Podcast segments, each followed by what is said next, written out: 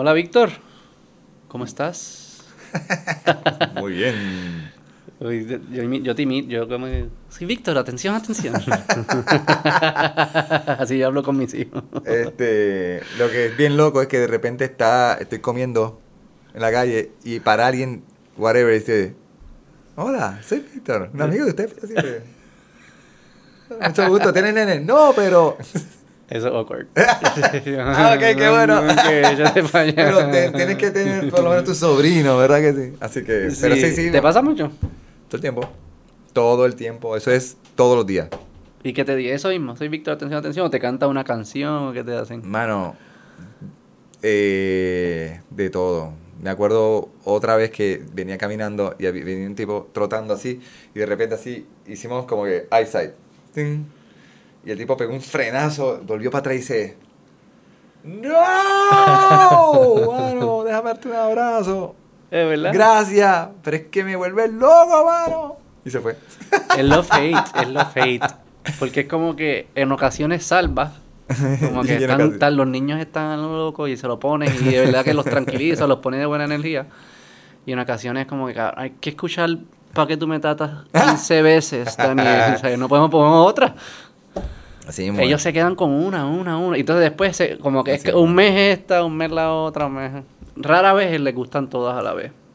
Exactamente. Yo, yo como soy papá, ahora estoy de Lo este lado, ahora me estoy dando cuenta. No solamente con, o sea, con, conmigo mismo y mi mismidad escuchándome, una cosa de Inception ahí.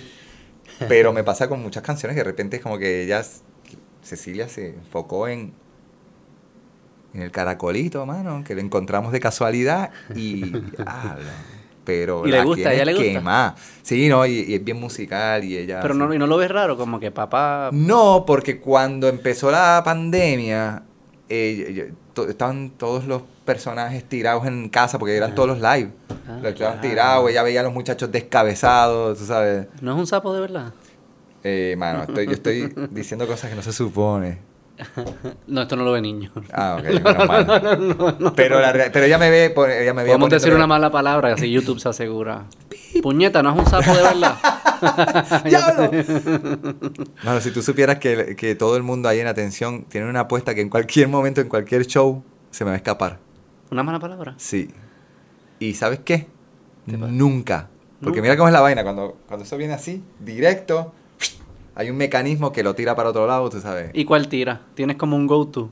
No, no, no, no se tira nada. No, no, no, no. O sea, eso es bien proper. No, no, yo te creo, pero como caramba. Yo siempre veía que mis Ah, papás querían no. decir carajo, eh, No, caramba. No, no, cero. No, no, ahí no hay Ni caramba, o sea, no hay nada. ni cerca. No hay nada ni cerca, brother, nada. Ahí sí que sí. Este, pero con Cecilia te digo, ese- esa cosa de la repetición, que yo, lo- yo sé cómo es, se hace para eso, pero ahora que yo estoy de este lado es como que, eh, ¿Qué es lo que se hace para eso? Espérate. La, la música de atención, atención es o sea, se hace para, para que se repita 40 veces, para que el niño diga O sea, que a otra propósito. vez. Sí. Ahí, Es un no- ahí- hack. ahí no hay nada random. explícame, explícame la ciencia detrás de esto. Mira, yo, yo estudié Sí musicoterapia. se puede. Yo estudié musicoterapia. Sí, o sea, eso no es, no es, no es una receta, tú sabes. Ajá. Yo estudié terapia, musicoterapia en Buenos Aires, en la Universidad de El Salvador. ¿Tú eres argentino? Yo nací en Argentina, me crié, eh, al año llegué a Puerto Rico porque mi papá es puertorriqueño. Hice toda la elemental. Cuando se separaron mis viejos, mi mamá se fue a vivir a Madrid, fui para allá, hice toda la high school allá. Ah, wow. Me gradué allá y me fui a Argentina a estudiar. Ah, ok. Sí, Ah, entonces wow. fue hice como un argentino, español Y y, tengo de todos lados, sí, sí, sí. Terminé la carrera y llegué aquí. Entonces estudiaste en Buenos Aires esto Sí. de musicoterapia. Sí, musicoterapia. ¿Qué significa musicoterapia? Terapia, a ver, eh, lo, que, lo que es la palabra para el, para el psicólogo es la música para el musicoterapeuta. O sea, que tú utilizas la música como una herramienta para llegar a un objetivo específico con un profesional de la salud, por ejemplo. Eh, te doy un ejemplo. Si tú, si una terapista del habla está trabajando con un niño que tiene problemas de habla, Ajá. literal, ¿no? Sí, y, sí. y tiene dramas con, pues, con la pronunciación, con la forma de la dicción, etc. La L o la, La R. L, la R, los acentos, todo eso, pues ella con un musicoterapeuta, utilizando la música y los ritmos y los acentos y los tiempos, ella, él, él entiende el concepto jugando y cantando Y al mismo tiempo ella le está enseñando a decir mejor las cosas. Mm. Eso te doy un ejemplo, ¿no? O sea, Sí, sí, sí. puedes trabajar con terapistas del habla, con psicólogos, psiquiatras, neurólogos, maestros. Entonces, parado desde ahí, no es que atención, atención sea de musicoterapia, pero hay mucho concepto utilizado para que el niño, eh, con el juego, tú le pones otro layer abajo educativo eh, para, que, para, bueno, para que él aprenda. Sí, como mezclar los vegetales en, Eh, con- en- con los mac and cheese. Tú sabes, no, un poquito, No, un poquito un más elevado. Vamos a poner, mira, es como si tú hicieras con la comida un, un personaje o un cuadro. Entonces, mira, esto es un barquito. En realidad son dos zanahorias. Y el nene lo que, se, lo que quiere es comerse el barquito. Ya. Porque está jugando, ¿entiendes? Pero tú lograste Comerse la comerse zanahoria. la zanahoria y la lechuga que no se la come ni loco. Sí, ¿no? Nada, pelea. ¿Y qué es lo de la, repe- la, la repetición que Y lo de la repetición es porque el niño, hay, hay una, hay, un, hay un momento donde el niño necesita sentirse seguro. O sea, la seguridad de él viene cuando él sabe y él puede prevenir lo que viene. Ah. Entonces el, el te, te- te va diciendo lo que va pasando, lo que va a pasar.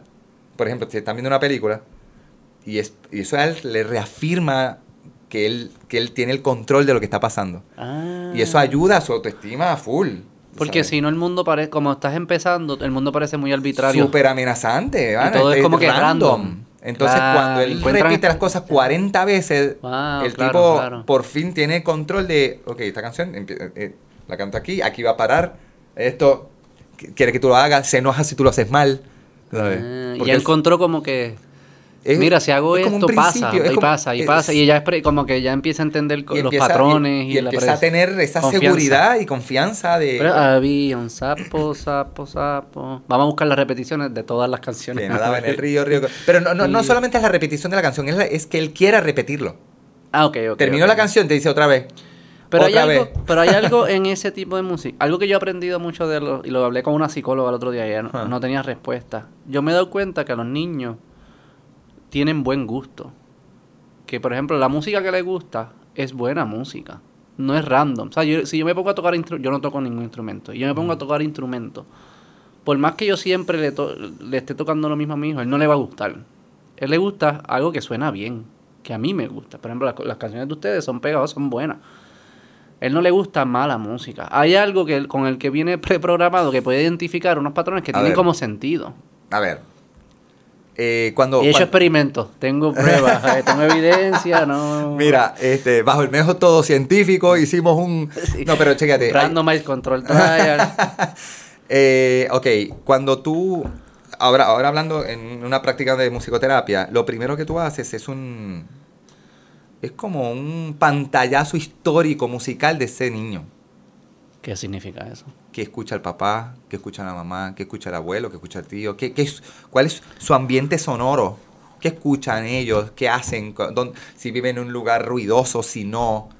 Te doy un ejemplo. Eh, yo me acuerdo estaba, mano, un nene, había el ruido del mundo y el nene dormía feliz de la vida y cuando le ponían, me acuerdo, ¿cómo se llama esta banda? Era, era argentina y era bien pesada, era... De rock así. Pero bien pesado, bien, pero bien pesado podrido, ¿entiendes lo que te digo? O sea, bien... Exacto. Te da sí. miedo.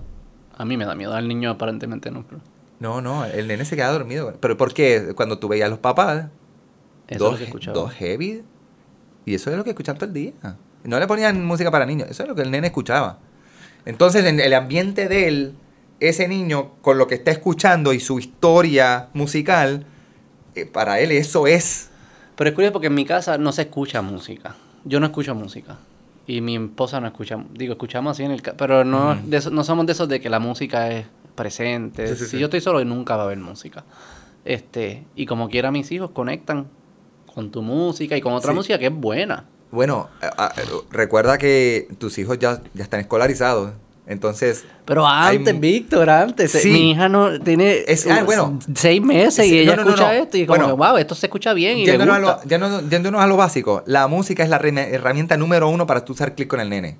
Sí, La exacto, música, sí. o sea, y, y- y- y la música tiene que ser sencilla, tú sabes, bien sencilla, dos layers, un instrumento, una voz, y mejor si la voz tiene estas características, tú sabes. Sobre todo si es mujer, porque se parece a la, a la voz de la madre. O sea, hay un montón de cosas Mm, que ayudan a que, que- a que el nene desde que tiene seis meses y tú le cantas la manito, el tipo se queda así y de repente hace así. Y- y se mira la manita. Ya la voy a cantar todas. Se mira la mano, ve lo que hace la mamá, le llegó con la canción, el nene empieza a hacer así, se descubre la mano, se descubre que él es uno, igual que la mamá, que es lo que está viendo desde los seis meses. Entonces hay todo, hay todo un proceso que está pasando ahí, bien interesante, pero la música es una herramienta y, y tienes razón, tienes buen gusto. No es que le vas a poner cualquier cosa al tipo, es que, es que mientras más denso sea, no le va a hacer caso, tiene que ser bien, bien Y pero también sencillo. lo he hecho con deporte. Y este nadie A me ver, lo cree. A ver, Pero yo, yo, yo- yo lo, o sea, yo se lo he dicho a tantas personas y nadie compra mi teoría. Yo le he puesto videos de jugadores malos de soccer Ajá. a mi hijo. Nada que ver. Él no le gusta, no lo quiere ver, lo que fuese. Yo empiezo a jugar, yo no juego muy bien, lo empiezo a hacer. Nada, no. Él nunca dice yo quiero hacerlo como tú. Le pongo a Messi en mute. En mute, o sea, que no es como... Y se queda pegado, pegado, pegado, pegado. Yo quiero ser ese, yo quiero ser ese, yo quiero ser ese. Hay 10 jugadores en el fucking campo, perdón, en el, en el campo. Y él dice, ese, ese, que se calla a veces. No, no, yo quiero ser como ese. Él, hay algo que les- ellos están identificando unos patrones Sí. que parece que vienen preprogramados. Yo, Sí. Mi argumento es que Hay- eficiencia. Hay un movimiento como eficiente que está haciendo Messi que se siente como que ¿Viste no cuando- gasta mucha energía. Y yo creo que algo por ahí tiene que haber. ¿Viste cuando dicen que no pierdas, o sea, es no pierdas tu niño, que es cuando en la medida que uno se va haciendo adulto, uno va perdiendo elementos del juego, de la, de la fantasía. Wonder, del- Wonder like. eh, Exactamente. Y hay mucho de esto en, el- en la música, en los personajes, en los deportistas.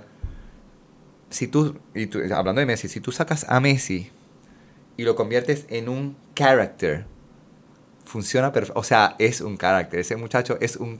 ya de por sí tie- tiene algo. Es diferente. ¿Sabes? Pero O sea, ¿qué es? Eso es lo que... Y lo identifican lo fácil. y yo no se lo explico, no, es- yo no se lo porque- expliqué. Sí, no, no, no, no, Y aparte no se explica, es algo que de- literalmente el niño ve, se identifica y quiere ser como él, lo quiere cantar como él, pero tiene que.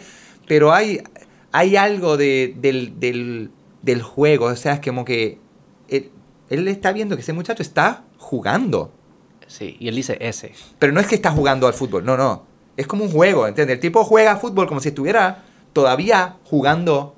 ¿Y cuáles son esas señales? Como, ¿qué, qué, qué está haciendo Messi para que mi hijo diga, ah, él está como Hay- jugando como a mí me gustaría jugar? Tú ¿Qué, sabes qué hay- es lo que hace? Hay una parte de... eh, esa- está buena esa pregunta porque hago download con un... Cuando tú ves un guitarrista bien bueno, mano, bien que Mm. toca brutal, y tú dices, se ve tan fácil, se ve tan fácil, y tú lo escuchas y cierras los ojos y tú dices, ya, che, esto está fuera de liga, y abre los ojos y le digo, pero se ve fácil. Lo mismo pasa con Messi, es como que una mezcla de cuando alguien es bueno, tiene sus horas de práctica, Sí, sí, sí, y además tiene esa Algo. magia, tiene ese algo, este, los nenes ven- lo ven enseguida. Y eventualmente el adulto también, porque el adulto tiene una, una, También lo vemos. Sí, sí, sí. Sí, pero hay una, una, una antenita ahí que de repente tú puedes identificar, por ejemplo, en un artista, quién es auténtico y quién no. Quién, eh, quién es auténtico, no, vamos a poner quién es genuino.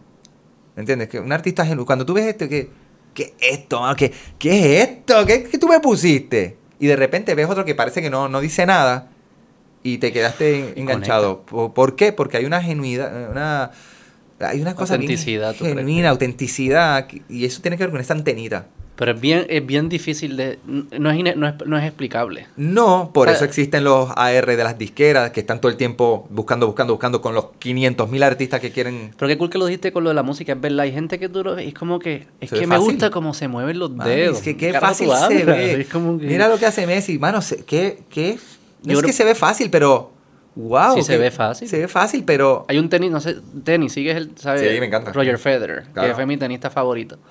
Yo lo veía y es como que este tipo no suda. Este tipo parece que tú lo ves Es- en plaza y no parece un atleta. Y es de los mejores atletas de... Y es como que no maneja gasta bien la energía, energía porque exacto, él se Es mueve como una eficiencia, es como un baile. Y, y eso a mí me llama mucho la atención. y a todo el mundo. Y es como que, Y a todo el wow. mundo. Y- Por eso yo creo que la eficiencia es algo como... No sé si es nuestro énfasis de ser humano de no gastar energía de más y lograr la excelencia sin gastar energía. No sé, hay algo que te- probablemente tenga que ver. Sí, hay- hay- yo, yo doy, yo doy talleres, ¿verdad? A padres y a maestros de cómo utilizar la música en clase y bla, bla, bla. Y hay muchas muchas veces yo digo que, que, que uno inspira al niño a hacer cosas, ¿no? Y entonces el nene ve, pues, ve modelos. Tu papá, el papá es modelo, la mamá es modelo, la maestra es modelo y de repente ve a Messi, Messi es un modelo. Y por más que digan los, los artistas y los, los- y los, los jugadores de los jugadores, "Ah, yo no soy ningún modelo, yo puedo hacer lo que ah, yo estoy aquí. No, pues sí, brother, sí, eres un Eres modelo, un mano. modelo, porque hay un eres nene que te está mirando, quiere ser como tú, aunque tú no quieras, Sí. pero tú en algún momento miraste a alguien. Y quizás eso- llegaste ahí por y llegaste ahí porque en alguna parte tú hiciste este link con que, contra, yo quiero hacer eso. Lo que está cool también es que los, los, Y el- los antimodelos son modelos también. es que eso es, es que, el que no quiere ser modelo, probablemente es el que queremos imitar, el que no quiere estar ahí. pues, y, tú quieres imitar las loqueras que está haciendo, ah, porque me parece, wow, el tipo es libre. Es libre, sí, Es sí. libre, wow, tú sabes. Pero, te- ¿por qué te digo esto? Porque eh, eh, ese modelo, tú sabes, ese nene que está mira- mirando a Messi, él se va a fajar para eventualmente tratar de ser Messi. Sí, sí. Y en ese camino va a ir encontrando qué le gusta, qué no. Va, va a echar mano de todos sus modelos. Sí, es bueno que tengamos ese radar. Estás tratando de imitar A- gente absolutamente. excelente en su y eventualmente ese radar se queda, pues, se queda prendido, mano, porque por algo, te, por, por algo, eh, hay gente que lo utiliza a su favor para encontrar artistas y empujarlos. Por, como, ¿Cómo existe un Bad Bunny de la vida? Si tú cierras los ojos y tú escuchas su voz y tú dices, ¿cómo este muchacho pega? Y, pero de repente tú lo ves y tú dices, este muchacho tiene algo, ¿entiendes? Pero o eso- de repente lo escuchas y tú dices, no, pero es que tiene algo. Parece raro como canta, pero hay algo. Pero qué loco que dice eso. Estaba hablando con mi hermano sobre los robots y qué van a- qué pueden hacer los robots Ajá. que nosotros no podemos y viceversa. Eso, Y yo dije eso. eso Y yo, mismo. que es bien poca gente lo, lo- lo puede hacer, eso que es un problema económico. Pero aparte de eso, como que yo le dije, porque un robot es mejor que nosotros leyendo patrones, que nosotros o los identifican patrones que nosotros hubiésemos identificado, los identifican más rápido, o identifican patrones que quizás nosotros nunca hubiésemos identificado. Hay unos que se inventaron medicinas que cuando lo hicieron, unos robots de eh, inteligencia artificial se identificaron, inventaron, creo, una medicina nueva y los doctores dijeron, jamás a nosotros se nos hubiese ocurrido hacer esas combinaciones, porque es que no llegamos a, ese- a ese patrón. O sea, que hay robots que son mejores que nosotros en eso. Y yo creo que siempre lo serán en, en- en leer patrones. Pero el creativo, eso es lo que hace, juega con, juega con patrones, ¿verdad? No hace lo que es obvio, lo que es próximo obvio. Yo estaba pensando, si tú te paras en el 2005, cuando el reggaetón ahí explotó, y tú dices, ¿quién va a ser el líder de música? Dibújame y predíceme el líder de música urbana en el 2022. Nadie hubiese dibujado a Bunny. Jamás, no. Jamás. no, no, no, Alguien así que, que es más de como que to- tocas de más de salud mental, que se viste bien distinto a los que se como se viste en la música urbana, la música es súper distinta, su personalidad es bien distinta. Nadie lo hubiese predecido. No. Un robot hubiese tratado de hacer como un Daddy Yankee un poco mejor y eso, no hubiese hecho algo tan distinto. O sea, que hay algo en la música, en los creativos que lo que juegan es como cogen estos patrones que ya hay y se inventan algo nuevo que no parece lógico, como que de aquí no parece lógico, pero no Eh. se puede salir demasiado porque no puede ser tan random para el oído, ¿no? Tiene Mira, que haber de- como que... ¿Cuánto, ¿Cuánto fue? Esto fue ya hace como hace par de años. Una supercomputadora Mm. de ajedrez. Una supercomputadora que tiene todos los movimientos Sí, y sí, todos sí. los mecanismos y todo lo, tú sabes, todo, todo. Ti- Tiene todo lo eh, para, para, para ganarla a cualquiera. Y le traje, la trajeron al ruso campeón de ese momento, Karpov, Karparov, no me acuerdo cuál, no sí, sé. sí. uno de. Kasparov. Este, y, y le ganó a la computadora, mano. Le tomó sus buenas No, horas. Pero hoy en día nadie le gana a la computadora. Yo estoy en desacuerdo, pero sabes, pero es pues, exactamente por pero es por lo que te por- es por es por lo que tú dices. No. Porque las sí, porque los los Búscate ahí, vamos. Búscate Alfa, Alfa, Alfa búscate ahí. Por- porque yo estoy seguro que que la computadora tiene todos los movimientos para ganarle. Pero este tiene la creatividad para buscarle cosas que acá no no hay manera. No, eso sí que no. Depende, el, del juego. Juegos como ajedrez, juegos como Go, que es otro juego que han hecho, eh, son juegos que las reglas están establecidas. Si hay reglas establecidas, el robot nos va- le gana. Ok. Este, porque él va a encontrar los patrones dentro de ese constraint mucho más rápido y va a, y, y va a poder hacer eh, simulaciones mucho más rápido que nosotros. De trial and error, pa, pa, pa, esto funciona, esto no funciona, esto no funciona. Y de hecho, ya nadie le gana a la computadora en ajedrez. Yo voy a buscar eso ahora mismo. Búscalo. Ya nadie le gana en Go. Y de hecho, yo creo que ningún humano le va a ganar a una computadora ya en esto. Ya por siempre las computadoras ganarán estos juegos. Pero la creatividad es distinta. La música es distinta. Y tú, tú Sí, me puedes explicar mucho más que, eh, a mí, que, o sea, de lo que yo sé. En la música no hay reglas establecidas. No hay un constraint. Sí, pero no. Sí, pero no. O sea, no, no, no, hay, no hay una cantidad límite de, de movidas. En ajedrez hay una cantidad limitada de movidas. Y es cuestión de hacer cuál escenario es el mejor. En la música no es así. Y de hecho, las músicas que más nos gustan son las que nos ref... Ok, ¿puedo leer esta noticia? Te voy a cortar. Pruébame, man. Pero búscate ahí. Vas a quedar cabrón, bien mal, somos mira. dos contra uno. Gary Kasparov. No, pero ¿en qué año? Déjame terminar. Gary Kasparov, campeón del mundo de ajedrez, se enfrenta a Deep Blue. Deep Blue es la computadora Alfa, búscate el Mega. Mega, Mega. Una computadora creada para los genios informáticos de IBM. El factor humano vence al ordenador por 4 puntos a 2. Febrero 10, 20, 21. Pues búscate Alfa, AlphaGo. Búscate AlphaGo. Yo no lo voy a buscar porque con esta gano. No, no, te quédate con esa, quédate con esa. Pero la música es distinta al ajedrez. El ajedrez tienes una, li- una limitación de una cantidad de movidas que son posibles. ¿verdad? No, no, no puedes salirte de las reglas. Lo que pasa es que es un tema de, de, de- de cuando tú empiezas a, a jugar con... eh, no me sale la palabra, es, es... Cuando tú empiezas a jugar con... Tú tienes patrones, pero entonces tú empiezas a poner... Este patrón lo puedes poner así, así, o con este patrón así, así, así. O sea, todas esas opciones la computadora la tiene. Pero la creatividad para poder unir las, la- las, los patrones, La tiene también. no. Porque creatividad no es otra cosa que hacer, hacer una movida fuera de patrón. Eso es que es lo que es creativo, ¿no? Hacer Ser algo creativo- fuera de orden. Ser, ser creativo es, es, es como un, es el momento cero de un caos. Es como que, ok, esto es un revolú. ¿Qué, qué yo hago con esto? Claro. Pero para en un juego de como ajedrez que hay reglas, no hay caos.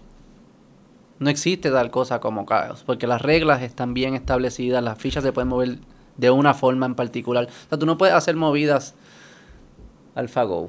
Pero búscate si una noticia si le ganó al ajedrez o Pero es que Go no es lo mismo que ajedrez. este otro juego que es más difícil que ajedrez, supuestamente. No, Go is the most challenging classical game for artificial intelligence because of its complexity. Y ganó. ¿Qué dice arriba? Espérate, dale para arriba. Dice... eh, Yo no sé qué es Go. Vamos a empezar por ahí. Es otro juego que, que es para gente más inteligente que nosotros. Con razón, no sé qué. Yo nunca lo he jugado. Pero son distintos, esos juegos son distintos a la música. Y la otra cosa que es distinta en estos juegos a la música es que el resultado es objetivo, ¿no? Es ganaste o perdiste. Y según las reglas del juego se establece quién ganó y quién perdió. La música no es si, hay- si conecta con la audiencia o no conecta. O sea que es como una preferencia subjetiva de la audiencia. ¿No? Eh, no- no- A ver, Yo, mira. Hay, hay un... en- en- cuando, cuando yo terminé musicoterapia, ajá, yo estudié psicología también. sí. Y parte de, cuando tú estudias psicología, te hacen, te hacen leer 40 cosas y saber quién es el señor Sigmund Freud. Mm. Y Sigmund Freud, dentro de todas las loqueras que habla él, que de, por cierto, si lo pones en contexto en la época donde él estaba, el tipo estaba fuera de liga. Sí, pero es, sí. es en la época que estaba. Ahora tú lo ves ahora y es como que, what? Pero hay algo que cuando él habla de la creatividad, eh, habla del proceso creativo, él habla de, de un concepto que se llama la sublimación.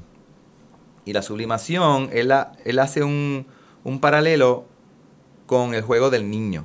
Mm. Un niño cuando juega está sublimando. El tipo está en un layer creativo a otro nivel.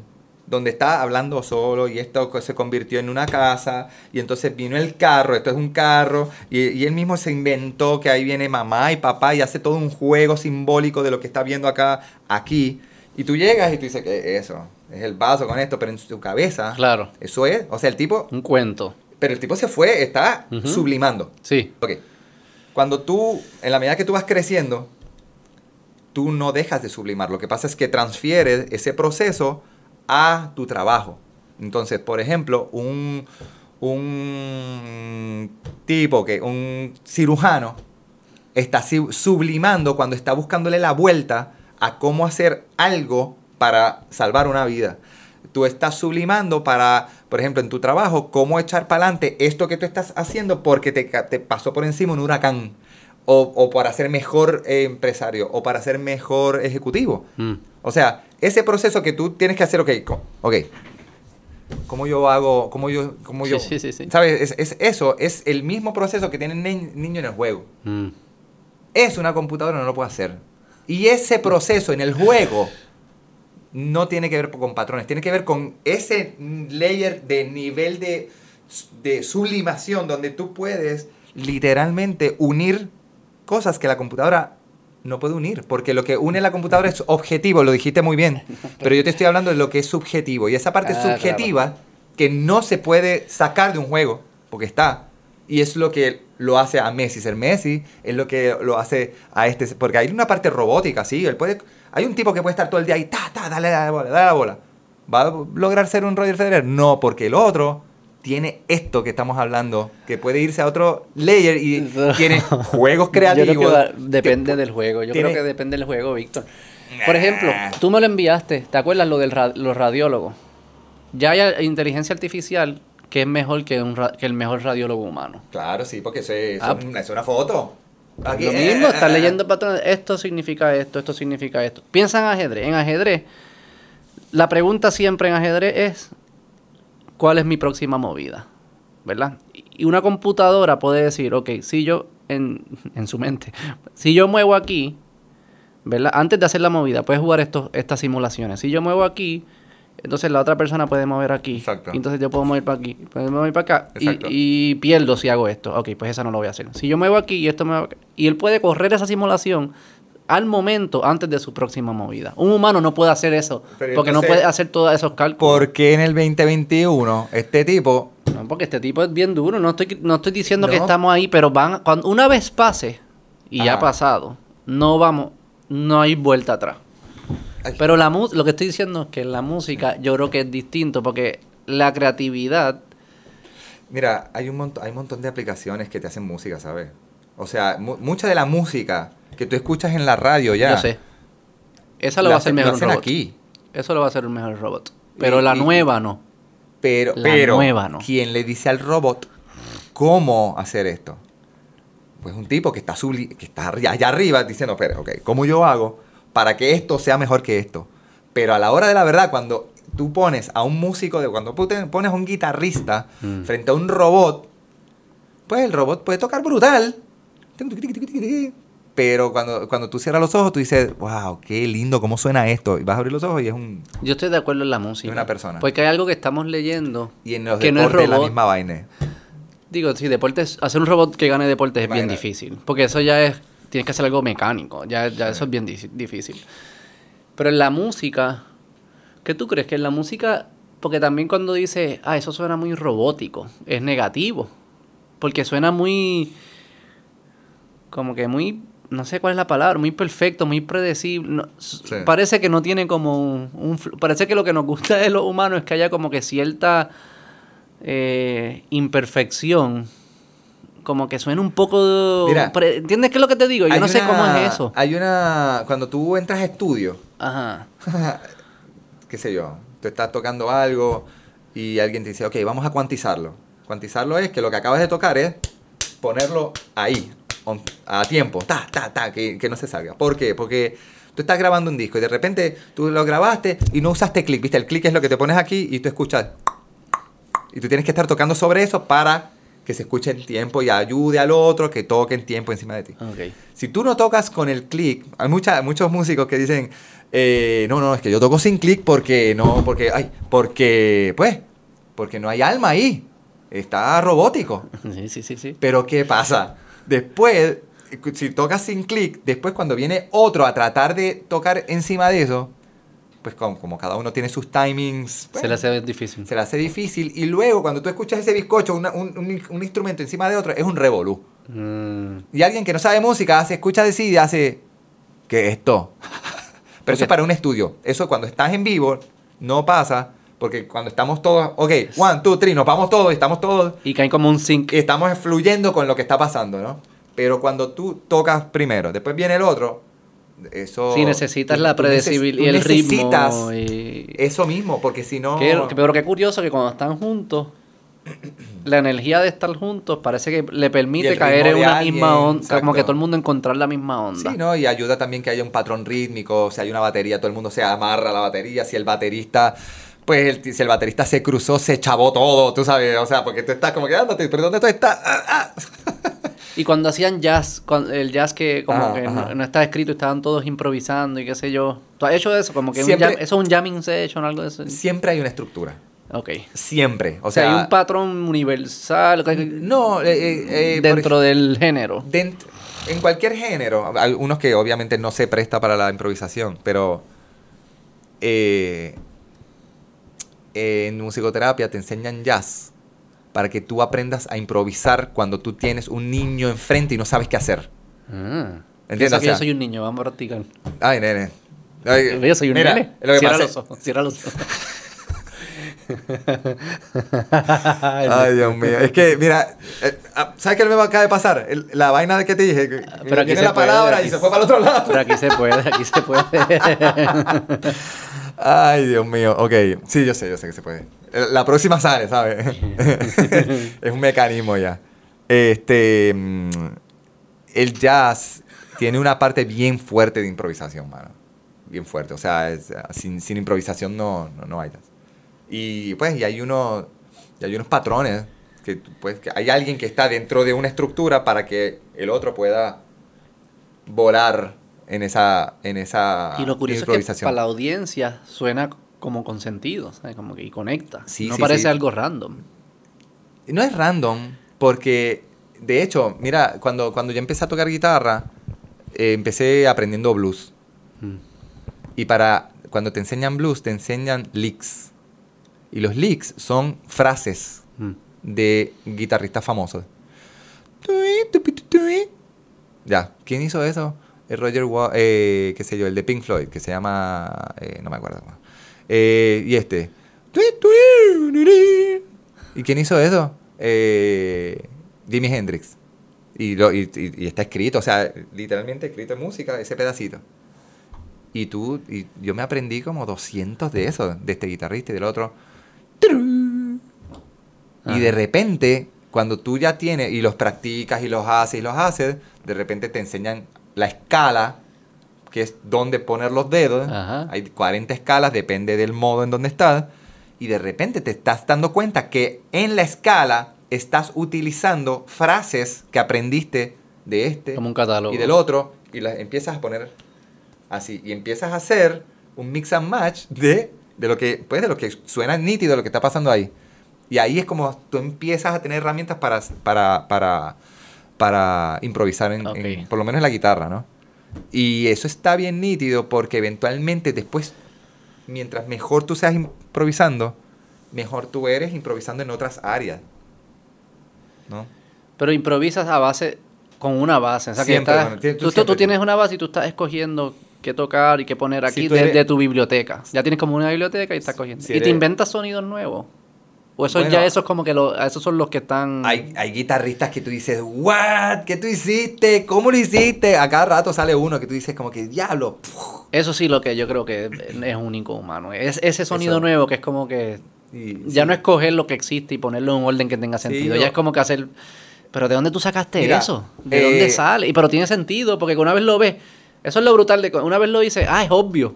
Pero no era obvio hasta que nadie lo hizo. Volviendo a musicoterapia, una de las clases que yo tuve era neuro, neurología. Entonces, eh, eh, la musicoterapia está cruzada por medicina, psicología y música. Y en algún momento tú mezclas todo eso. Y en la parte de medicina está la parte de neuro, neuroanatomía y neurolo- eh, neurología, etc. Este, y el, el profesor que nosotros teníamos decía que la única manera de nosotros en saber qué puede llegar a tener ese niño cuando tú lees la ficha técnica, más allá del, después de lo que de lo que viene diagnosticado para que tú sepas con qué te vas a encontrar. Tú siempre, ¿qué significa cuando te dicen, mano, tú tienes que estar, tienes que pensar out of the box para poder llegar de verdad a ese niño? Pero ¿qué significa out of the box? ¿Cómo tú haces eso?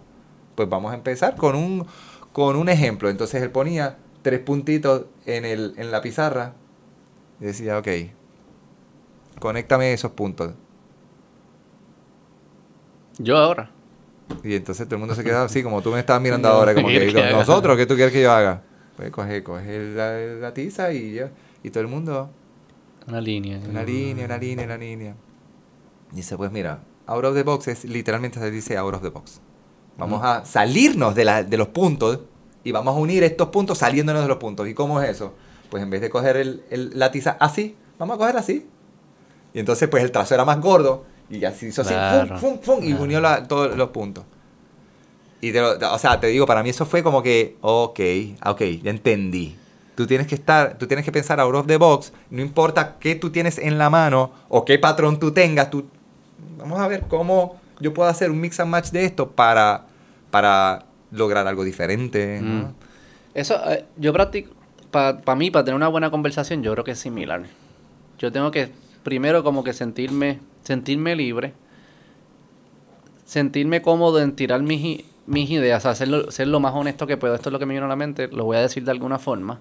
Y estar pendiente a la reacción de, de, la persona y ir entendiendo cuáles de mis ideas y qué caminos son los que están conectados. Están, está sacando, llamémosle el niño, está sacando como que interés que esta persona no puede, no está escogiendo, como que es que le interesa eso. Entonces por ahí, por ahí, ah, pues por ahí vamos y por ahí sigo. Mira, eh, hay, hay, un. Se, murió los otros días, un educador bien famoso que, que ha hecho 40.000 TEDs, se llama Sir Ken Robinson. Ah, sí, es el de Creativity. Buenísimo, buenísimo. y él, hay una historia buenísima que él dice que, que hay un nene dibujando. Este, porque esto es lo nítido, el nene está siempre out of the box, ¿verdad? Y eso es lo que se va perdiendo en la medida que uno va, pues, la escuela ayuda mucho a, pues a encajonar las ideas. Porque este, vivir dentro del box tiene sentido también. Depende. Pero si pudiese hacer las dos y saber cuándo y cuándo. Pues, es, que tú puedes echar mano de eso. Pero vivir completamente out de box no, es muy bueno tampoco. Exacto. Pues el, punto es que el, el, esta, esta nena estaba dibujando y se, la, se acerca a la maestra y dice, qué lindo, ¿qué estás dibujando? Y la nena dice, adiós. Adiós. Adiós. Y la maestra dice, ajá, pues nadie ha visto a Dios. ¿Cómo, cómo se ve Dios? Y la nena se hace así dice, bueno, si esperas un minuto lo vas a ver. Tú sabes, como que dame un break.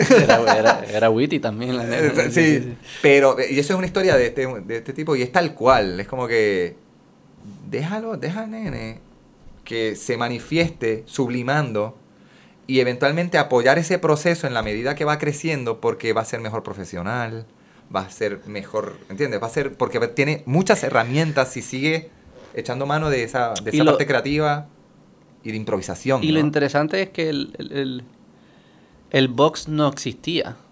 El box que tenemos hoy es producto de gente que fue creativa en el pasado.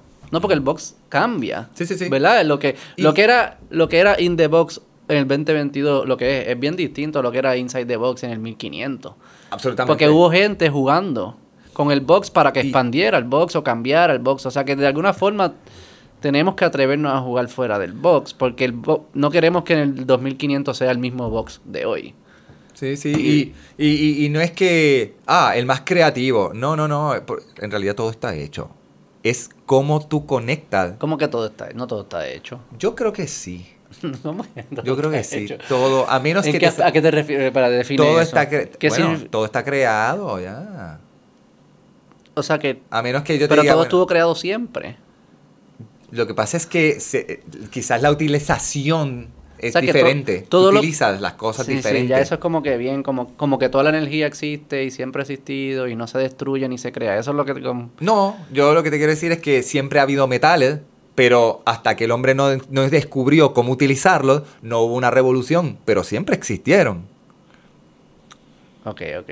Sí, ya, ya te está, ya, sí, sí, ya se lo Todo está, todo está hecho, todo está aquí, ya. Es como... O sea, tú estás diciendo la, que no es una invención, es un descubrimiento. Eso es lo que tú estás diciendo. Las invenciones en verdad son descubrimientos de cosas que ya existían y siempre existieron. Y- Además que no sabías que... Y cómo logra no lo eso con todo lo que venimos hablando, tú sabes, como que mix and match, saliéndote de la, del, del, del- de- saliéndote del, del, del box, tú sabes, del, Pero que esos descubrimientos, no todo se ha descubierto, eso sí estás de acuerdo. O sea, todo existe, pero no todo está descubierto. Absolutamente, Ok. Y- absolutamente. Y, es saliéndose del box que podemos descubrir cosas nuevas. Sí.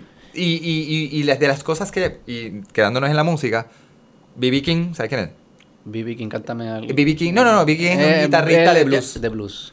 Este, él vino a Puerto Rico y todo buenísimo. Cuando, cuando vino, ya se murió. Eh, grande.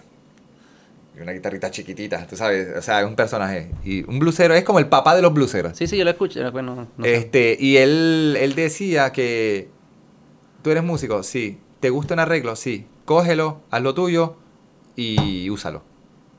No significa que, o sea, aunque toques exactamente lo mismo, nunca va a sonar igual. Porque cada uno le va a meter lo suyo, ¿verdad? Y es como que, wow, qué lindo eso, qué nuevo suena. No, mano, no. Eso ya lo hizo este y este y este. Lo que pasa es que le está poniendo lo suyo y lo está tuiqueando con otras cosas que también está poniendo lo suyo Y le va añadiendo. y le va añadiendo y se hace personal, ¿no?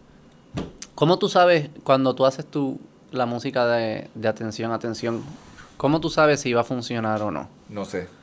Y tú la tiras, haces como que algunos, algunos trae, o sea, por ejemplo, los comediantes, que es mi, mi arte favorita, ellos sí van, Ah, me encanta. eh, sí. ellos van a, a clubs y ellos están Y- y- tratando su chiste. Y están tirando ahí, están, tirando como, como- y están tweaking, les gustó, no Sí, les gustó, les gustó esta frase, pero no les gustó. Entonces lo, lo que tú ves en Netflix y eso, ya llevan años Claro, practicando. son muchos, sí. Y ellos saben que va a funcionar y que no, porque lo llevan trick.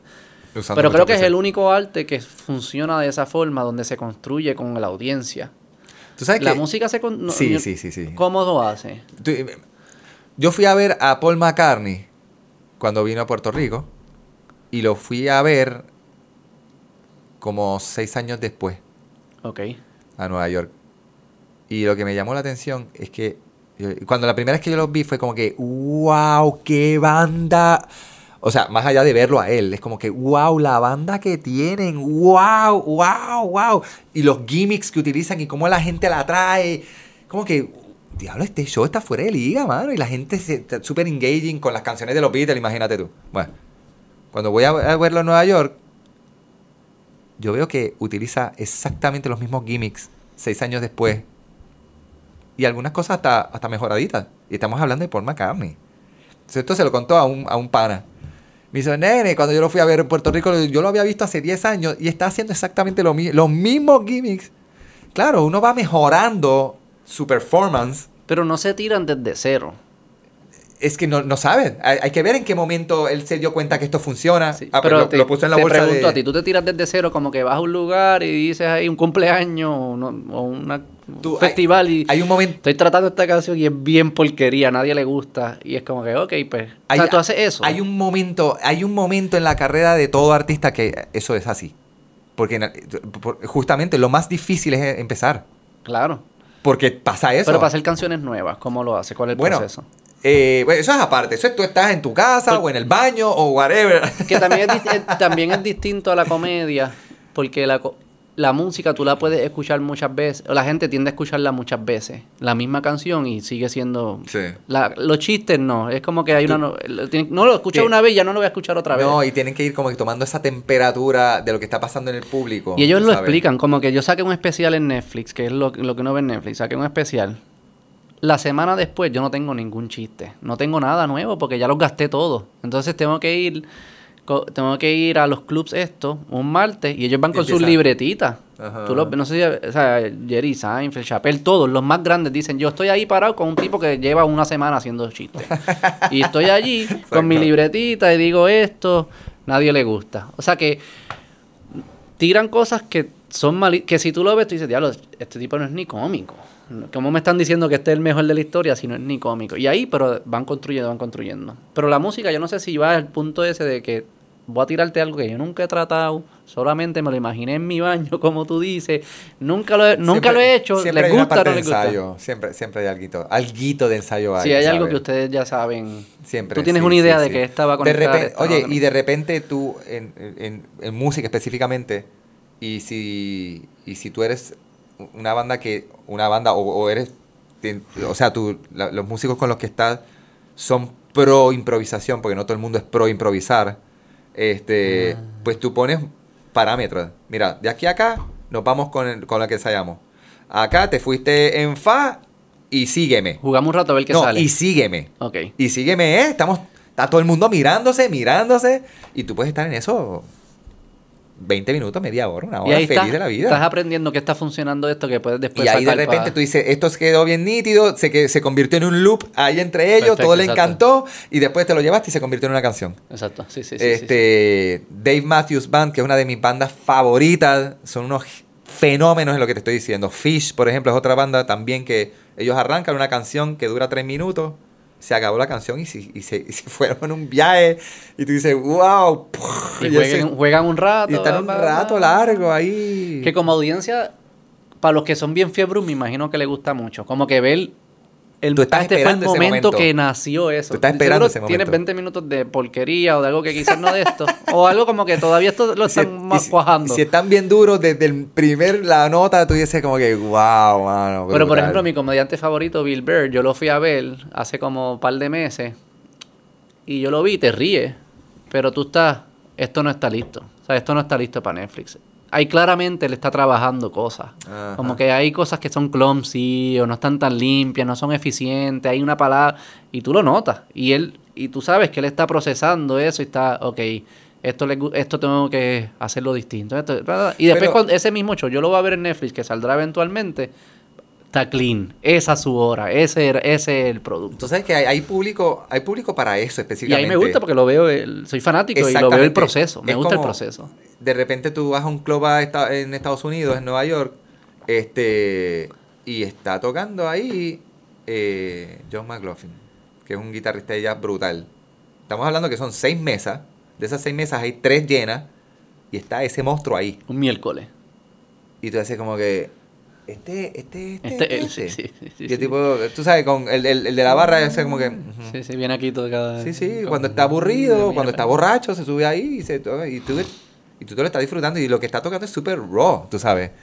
Pero yo estoy seguro que así como yo, que me lo disfruté un montón, tiene que haber un montón de gente que pagaría cualquier cosa por estar ahí, en esa mesa. Claro, es el proceso. Y no necesariamente pagarían por ver a ese artista ya en, tú sabes, con todo clean, set, net. Si hay gente que le gusta la Eso, pues. salchicha.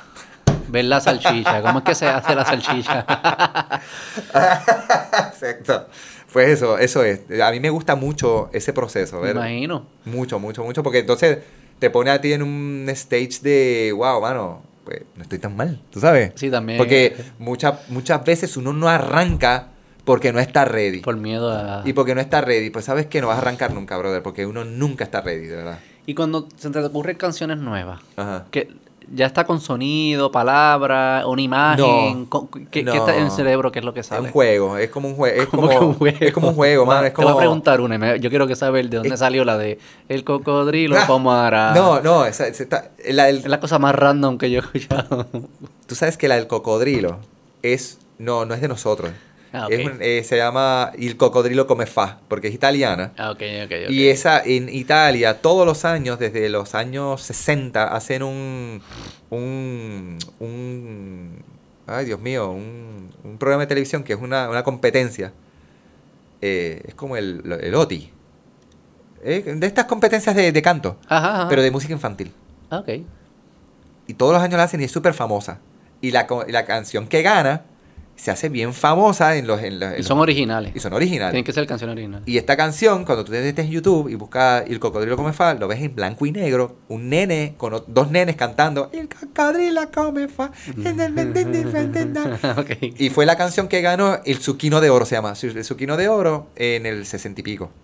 Y yo me quedé como que, wow, esta canción está fuera de liga, mano. Entonces con un amigo italiano la traducimos eh, busqué los derechos, hicimos lo que teníamos que hacer y la grabamos nosotros. Ok, ok.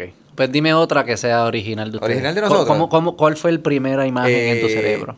Mira, a ver, yo quería, yo quería, yo quería que, que la canción fuera un juego y que había que buscar el sapo, por ejemplo. Ok, hay que buscar el esa es la sapo. más, Hay que la buscarlo. más famosa. Ok. Si todo el mundo conoce la canción del sapo, pero como yo hago una continuidad para buscar al sapo. Pues entonces hay una canción que se llama El sapo dónde está. Este, y es Ah, está ¿Dónde, lado. Sí, sí, dónde ya, ya, está? ¿Dónde está el sapo? Y esa canción en vivo es un vacilón, porque no importa en dónde tú estés, el sapo entra, sale, el nene quiere ayudarte a encontrar el sapo. Y entonces, ¿dónde está el sapo? El sapo pasa por detrás mío y el nene, tú ves el nene enfrente mío que se le están saliendo las cuerdas vocales.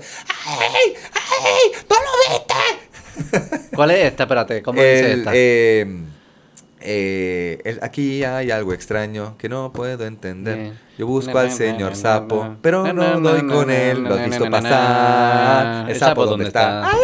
Sí, sí. Eh, Te doy un ejemplo, o sea, en ese específicamente yo estaba pensando en el juego. Entonces, cómo jugar con las canciones para sacar al sapo de escena, traerlo de nuevo. Y lo mismo pasa con cuando tú quieres que el nene responda contigo. Yo nunca vi. Yo nunca vi. Ok, cuando diga yo nunca vi, tú dices yo sí, ¿ok? Ok. Pero no Yo hables, no, sí. quédate quieto. Cuando yo diga yo nunca vi, tú dices yo sí. Yo nunca vi. No, pero que, Yo sí, espérate, yo nunca vi, de- y ahí de- está. Ah. del juego a una canción, que es co- como, ¿qué pasa después? Mira, tú imaginas un juego, vamos a hacer de Yo Nunca Vi. Quiero hacer un juego de que se interactúe, pero ¿cómo No. llegas a...? Bueno, el, el- el juego, en, en- en- cuando yo te hablo de juego, es, es que sea divertido lo que está pasando. ¿Ok? Que sea divertido lo que el nene está escuchando. Que, que, que, no, no- que no pueda conectar una cosa con otra porque es tan, tan inconectable que es gracioso. Había un sapo que nada en el río con su traje verde se moría de frío. Ajá. La señora Zapa. ¿Quién es esa señora Zapa? Digo, para mí estas Y- cosas tienen mucho sentido. Tiene todo el sentido del mundo, claro. Si el señor Sapo llega Si estás en el... playing, como que you're playing. Cla- claro, pero por, por eso te digo que, que específicamente en el, en el mundo infantil, mientras más inconexo parezca, no, porque volvemos, el niño, este teléfono es un carro y esto es la casa, ¿verdad? Pero Pues, es conexo, pero tiene lógica. Tiene... Algo de lógica, es como un cheat. A mí me gusta... Es como un juego de palabras también, de porque no, palabras. no deja también de ser un juego.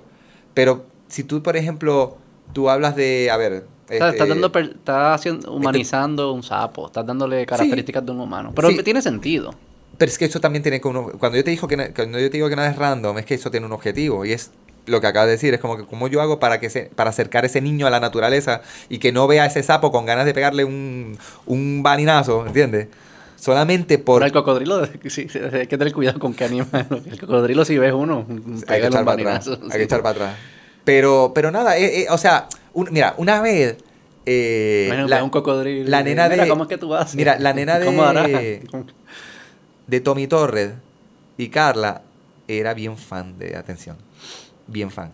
Y entonces, en, un, en algún momento, a mí se me ocurrió pues llamar a, para llamarlo a él y digo, mira, mano, ¿qué te parece si tírate una canción infantil y yo te la canto? Y él se quedó como que, mano, es que todas las canciones nacen como si fueran infantiles porque después uno la va complejizando para el adulto. Pero para eso estás tú. Pero No te ¿cómo, preocupes. ¿cómo que él dice que siempre salen infantiles? Porque, porque es Querido Cuando tú- Tommy, ¿cómo, cómo es esa? eh, eh, cuando tú infantil? no no es cuando cuando tú compones Ajá. tú estás en el mismo proceso de juego tú estás jugando con las notas estás jugando para ver para dónde puede ir una melodía no necesariamente lo que tú dices tiene eh, lógica después tú coges la letra y la, la va- vas haciendo una poesía en eso no Ya, ya, ya. la vas haciendo adulto Claro. pero en un primer stage esa canción es puro juego es pura improvisación es pura sublimación ¿entiendes? Todavía no estoy claro cómo llegas a la canción. Porque es un... pro- de- Después, cuando tú eres músico o eres No, es poeta... la tuya, tuya. Dime, quiero una, una original de ustedes. Y dime eh, el proceso. Ok. Eh, estoy tocando la guitarra. ¿Estás en tu casa o Estoy en en el casa. estudio? Pam, Eh, pam, pam? estoy, sí, estoy en casa. Estoy con la guitarra y estoy viendo televisión mientras toco la guitarra. Este... Y de repente, como que... Oye, espérate, qué nítido... Qué nítido es esto.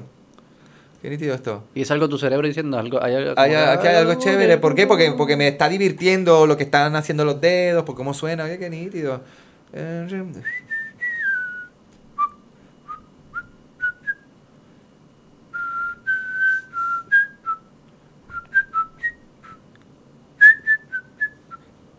Déjame grabar esto. Con, la, con lo que está pasando en la Ah, guitarra. ajá.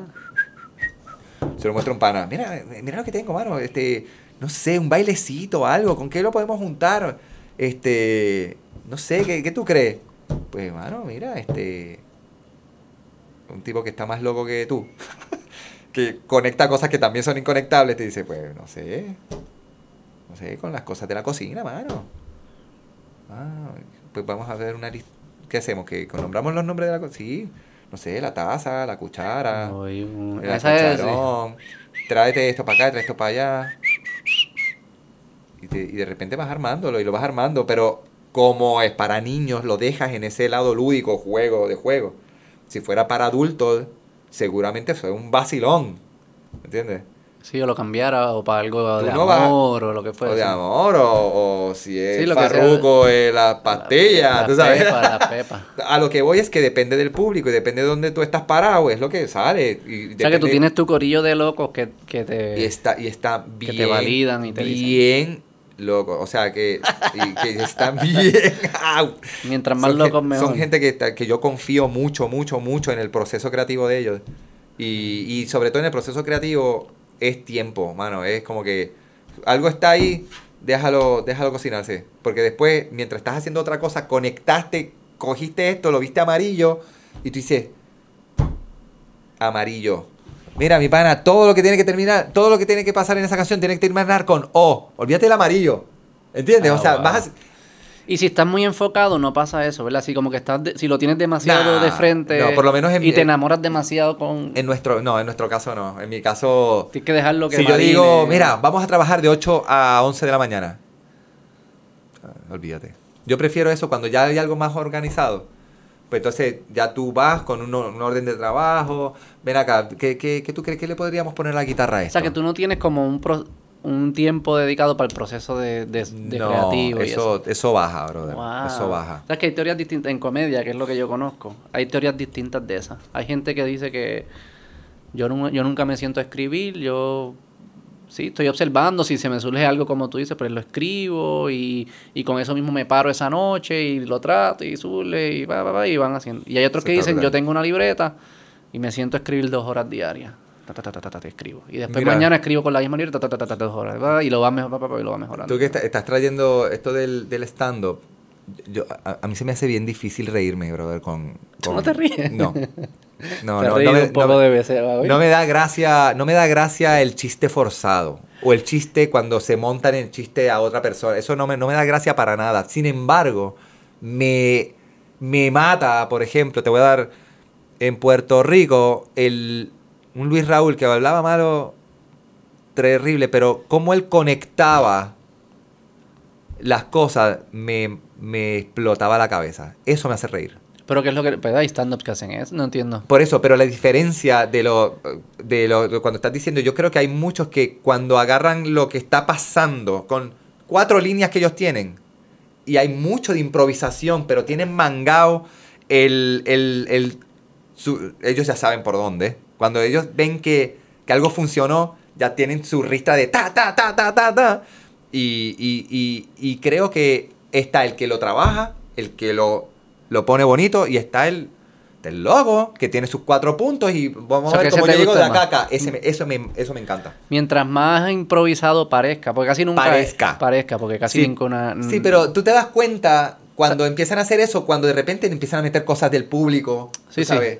Juegan dices un que poco. Juegan, juegan. Al ellos dejar espacio para jugar, Hay ese espacio. parece ser más improvisado de lo que es. Quizás es improvisado, pero quizás no lo es. Es lo, es lo mismo que la música. Siempre hay un espacio donde tú permites que eso pueda, pero eventualmente él tiene que volver al. al Hay algunos que dicen que la razón por la cual no escriben es por eso mismo. Porque ellos quieren que cada vez que lo dicen sea tenga algo nuevo Sí. que le dé la naturaleza, porque eso conecta, le parece más auténtico. Yo creo que lo que tú estás Ey. buscando es te creo o no te creo. Lo que tú me estás diciendo Sí, es cierto. chiste, tú lo te- escribiste en tu casa y lo estás tirando. O en verdad eso de que te estás quejando, ¿en verdad te molesta o es que pensaste que iba a dar Ya risa? no, ya no sabes qué hacer, pues te la cogiste con alguien en el público. Bravo, qué bien, tú sabes. Ah, Hay uno que te va a gustar, Nate Bargatze.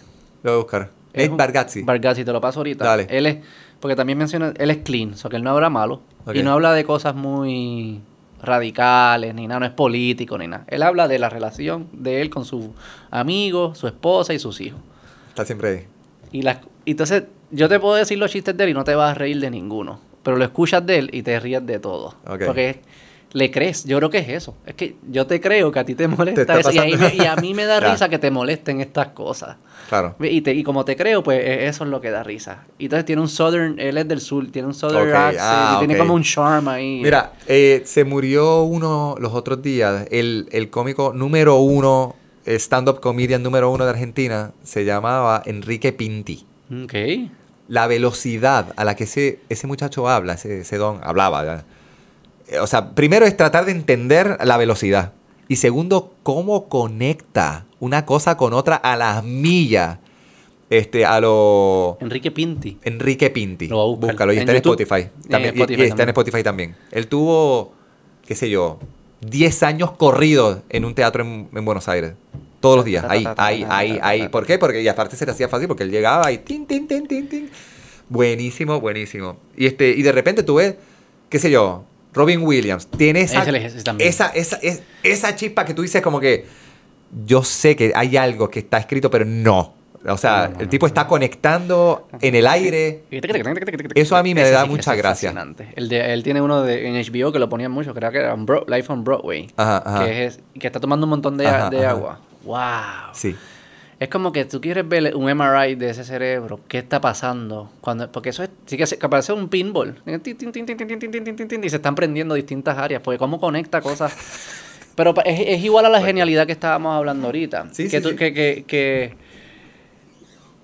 que no es hasta que alguien lo dice, tú dices, esas cosas no conectan. Y cuando ellos te lo dicen, tú dices, Conectó. ah, sí conecta. Sí conecta. Pero no lo, vi, no lo habías visto, estaba ahí, justo Hay- al frente tuyo. No te habías dado cuenta por toda tu vida que estas dos cosas conectaban. Y cuando te lo dicen, es obvio. Ah, obviamente conectan. Pero no es hasta que te lo dicen. Mira, eh, ¿tú sabes quién es la gente de Monty Python? Claro, los ingleses, sí, sí. Eh, Cleese, Richard Cleese, John Cleese. John Cleese. John Cleese es el. Es como el jefe de todos esos locos.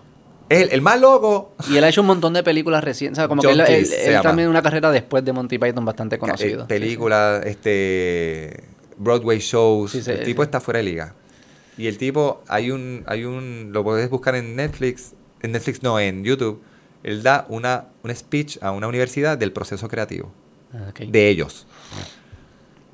¿Cómo era? Está genial. O sea, él- él- hay, pues, Hay primero, primero es identificar las bombas creativas. Cuando tú estás en un, en un equipo trabajando, sí, pero ya mató al, al, al otro. Está bueno, mano, pero escúchate esto. ¿Entiendes? O sea, cuando tú Mm. trabajas en equipo creativo, ahí tienes que identificar cuáles son las bombas que paran Detienen el el- proceso y detienen el proceso. Si tú estás solo, whatever. Pero cuando tú eres un equipo, primero identificar eso. Y segundo, ya, una, ya tienes mangado cómo, cómo fluir con toda la el revolú de un montón de locos. Eh, lo próximo es el tiempo. Date tiempo, el tiempo, dale tiempo a amasar ese, esa idea y nada es no, todo es sí y déjalo ahí. Y eventualmente Mm, todo lo que está ahí seguramente no se conecta. claro. Lo que va a ser gracioso es cómo tú lo conectas.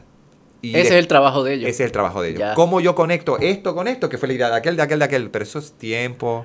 Sí. Ese- eso- Hay un comediante, ¿quién era? Era Patricio O'Neill, no me acuerdo, uno de los, de los grandes de los 90 que murió, Mm. que lo criticaban mucho por hacer chistes de cosas que la gente dice, no se debe chistear sobre eso. Sí, la muerte y cosas Ajá, así. dice, ah, sí. como que eso no es cómico. Él dice, yo sé, morón, ese es mi trabajo, hacerlo cómico.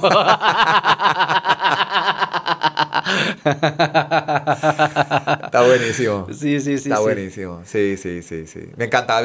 Así que yo creo que bottom line es como que de todo lo que estamos hablando, volvemos al- a la parte esa de creativa, de, de mano, hay un, hay un momento de caos donde es bien importante ponerle ojo, porque ahí es donde tú sacas lo que, lo que eventualmente el otro va a leer como genuino, ¿no? Y ustedes no le pueden tener miedo al caos. Entonces, es como... Espera, espera, cuando todo el mundo... más revolú, mejor. Porque usualmente la persona, la mayor... Yo creo que no sé qué por ciento de las poblaciones... Sé que me vas a decir que todo el mundo tiene creatividad y lo que fuese, pero me imagino que hay un por ciento bajito de las poblaciones que tienen alta, son altos, crea- ¿Cómo? altamente creativos. O sea, cuando hablas de, de población de como de... De, sí, como que de 100 per- de cada 100 personas, me imagino que hay algunos que son altamente creativos. No todo el mundo es igual de creativo. Tú sabes que el bomb que vive en la calle tiene que ser bien creativo para ver dónde se mete. Sí, no dudo que los bombs son parte de los creativos. No, pero, no, no, pero es sí, que te sí. digo que, que es que la persona que me dice, es que yo no soy creativa. No, no, no, no, no. Siempre, hay- es que lo que voy es que cuando hay layers. Hay layers. Todo el mundo eso, es creativo, eso sí. sí me refiero, eso es lo que me refiero. Sí. Hay unos que son altamente Y creativos. hay, y después hay gente que se dedica a ser creativo y ganan billete por ser Claro. creativo. Sí. Pero que la, la mayoría de la gente que está probablemente en un promedio, que sí tienen algo de creatividad, pero no son altamente creativos, ven el caos como algo peligroso. Sí. Como que espérate, espérate. Y el alto creativo dice, mientras todos los otros están corriendo en la dirección contraria, huyéndole al caos, el creativo está, espérate, que aquí puede callar, aquí hay algo. Aquí Aquí, hay algo. yo voy a hay- encontrar hay- algo. Mira, eh, esto, esto tiene que ver con mi proceso de pandémico, brother. Lo que te voy a contar ahora. Este, nosotros eh, para el 2020 teníamos por primera vez una gira que iba a cruzar todo Estados Unidos. O sea, nosotros hemos hecho shows en Estados Unidos, pero tenemos una gira que empezaba en el Coca-Cola Music Hall, que nosotros lo íbamos a estrenar. Inaugurar. Eh, el, el, viernes estaba Ednita, el sábado Jorge Drexler y el domingo nosotros. Y de ahí nos íbamos a ti, ti, ti, ti, ti, ti, ti, wow. Este, 2020. 2020. Y el show era el 24 de marzo. Y nos cierran el 12 o el 13. O sea que eso, nos quedamos... Ah, ahí. Con todo ensayado, con todo pago. Fue un desastre. O sea, desastre financiero, desastre, desastre, desastre, desastre, tras desastre. Como para todo el mundo, tú sabes. Eventualmente ese año hicimos tres lives. O sea, yo los odio todos, los lives. O sea, hacer esto frente a una cámara. O sea, Porque parte la energía de la audiencia y no la tienes. Y, los niños. Los y- niños, específicamente un niño de dos años frente a una computadora, o sea, se cortó eso. Pues, en la medida que siga pasando el tiempo, y entramos al 2021, y se acabó el 2021, y seguimos con este, y empezó el 2022, y em- seguimos con esto, al contrario, el 2021, se- eh, se- o sea, es como que, yo como que, ok, yo tengo que fluir. Yo tardé dos años en que mi cabeza dijera, yo voy a fluir con esto, y a donde me lleve, pues, ¿qué pasa? Ah, Pero yo necesito hacer que mi mente trabaje. Yo tengo que estudiar algo que yo no haya hecho nunca, algo que no sea creativo, que no sea creativo, algo que, mano, que me saque. Y me puse a estudiar de, de, mano, me puse a leer gráficas de forex, de de inversiones. inversiones, sí, algo que no tenga nada que ver conmigo, que yo nunca, que yo, yo tengo cinco hermanas y si yo le pregunto a cualquiera de ellas, ¿qué tú crees que estoy haciendo ahora? Ahora, todas fallaron. Ok. y Forex era. Todas fallaron. Cuando le digo, adivina que estoy aprendiendo. Aprendí de Forex, me metí en el mundo, obviamente aprendí de cripto, y aprendí de cómo es el proceso de un inversionista Ok. a la hora de tú decir, suelto, suelto chavos por esto o por aquello. Yo sé por dónde va. Mm. Mientras tanto, exactamente, y mientras tanto, tú sigues aprendiendo las gráficas y tú ves cómo eso sube y los patrones y cuál es, dónde tú entras y dónde tú sales, cómo tú ganas. Buenísimo, mano, me encantó porque me sacó totalmente, aprendí, incluso aprendí una forma nueva de hacer chavos, buenísimo. Pero lo, lo más importante, y por eso lo traigo acá, es que eh, a la hora de tú decir, mano, déjame poner 10 pesos aquí, a ver qué pasa. Ajá. ¿Por qué tú pones 10 pesos? Pues un, un factor bien importante es cuando todo el mundo hace, diablo, eh, no, no, no, ahí no, ahora, ahora, ahora sí que no, ahora eso está chavado, mano, déjate eso. Claro. Perfecto, pues eso es número, el, el primer check para tú decir, pues gracias a eso, Claro. eso está... Si todo el ah, mundo quiere poner 10 pesos, pues no, ahí no gana. Porque todo el mundo lo puso. Si es De- donde nadie quiere. O... a nadie lo quiere, es más, ¿sabes qué? Ese, ese proyectito vale ahora un chavo. Y cuando vale 10, hay una fila de tipos que lo quieren. Pero cuando vale un chavo, nadie quiere eso. Mm, Y similar. ¿Cómo tú identificas eso sacando tu miedo. Para tú decir, ¿qué es esto? Mano, esto es un proyecto que vale la pena. Qué nítido, ándate, esto va, esto va a revolucionar el mundo. ¿Sabes que ahí me pasa eso con las personas, con est- este proyecto? Pues eso. Hay así. personas que las catalogan como eh, tóxicas o controversiales y nadie quiere hablar con ellas. Y yo digo, espérate, si yo soy capaz de weather the storm, como se dice, de, de estas cosas que sí las hacen controversiales, pero y la puedo aguantar porque puedo encontrar estas otras cosas. Quizás allá adentro hay una genialidad o hay algo que la gente la está ignorando solo por el miedo de lo demás. Por ese, esa pantalla. O sea, que yo tengo una Sí. ventaja competitiva en el poder, como que, ¿sabes qué? Lo que, eso, que- eso que estás diciendo ahí, como que es al garete, pero whatever. Vamos a hablar de esto otro, porque allá puede que haya algo para mí. O hasta quizás en eso mismo, explícamelo Sí. un poco más. Quizás Sí. el no tenerle miedo a eso, me, como que me ayuda a encontrar esas oportunidades y conectar con esas personas que si tuviese miedo, no conectaría. Es una oportunidad perdida. Sí. Y Eso es, eso es así todo el tiempo. Son oportunidades perdidas si tú no estás. O sea, si no te dejas llevar por el miedo, si no te dejas Mm. llevar por. Pues por lo que todo el mundo dice, mira, esto es azul, azul, azul, azul. Yo sé que es azul, déjame ver si es azul de verdad. Ah, sí, es azul. Y eso es lo nítido, que, Sí, sí, que- sí. que- que, ok, le hago un pic y digo, es verdad, no había nada. Y vuelvo, volveré a lo que todo el mundo cree fácil. No, no, no, no, no estoy arriesgando mucho. Sí. eh, Digo, si Ahora- empiezas a invertir mal y eso sí, pero como que el, el- el- el- darte la oportunidad de ver si hay una oportunidad, si hay algo ahí y no correr por donde todo el mundo está corriendo.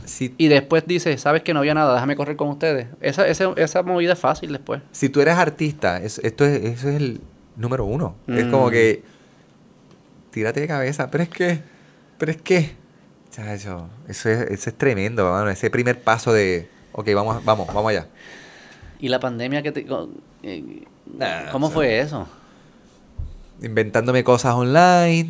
Este. Haciendo cosas con mucho trabajo, bien poco costo efectivas.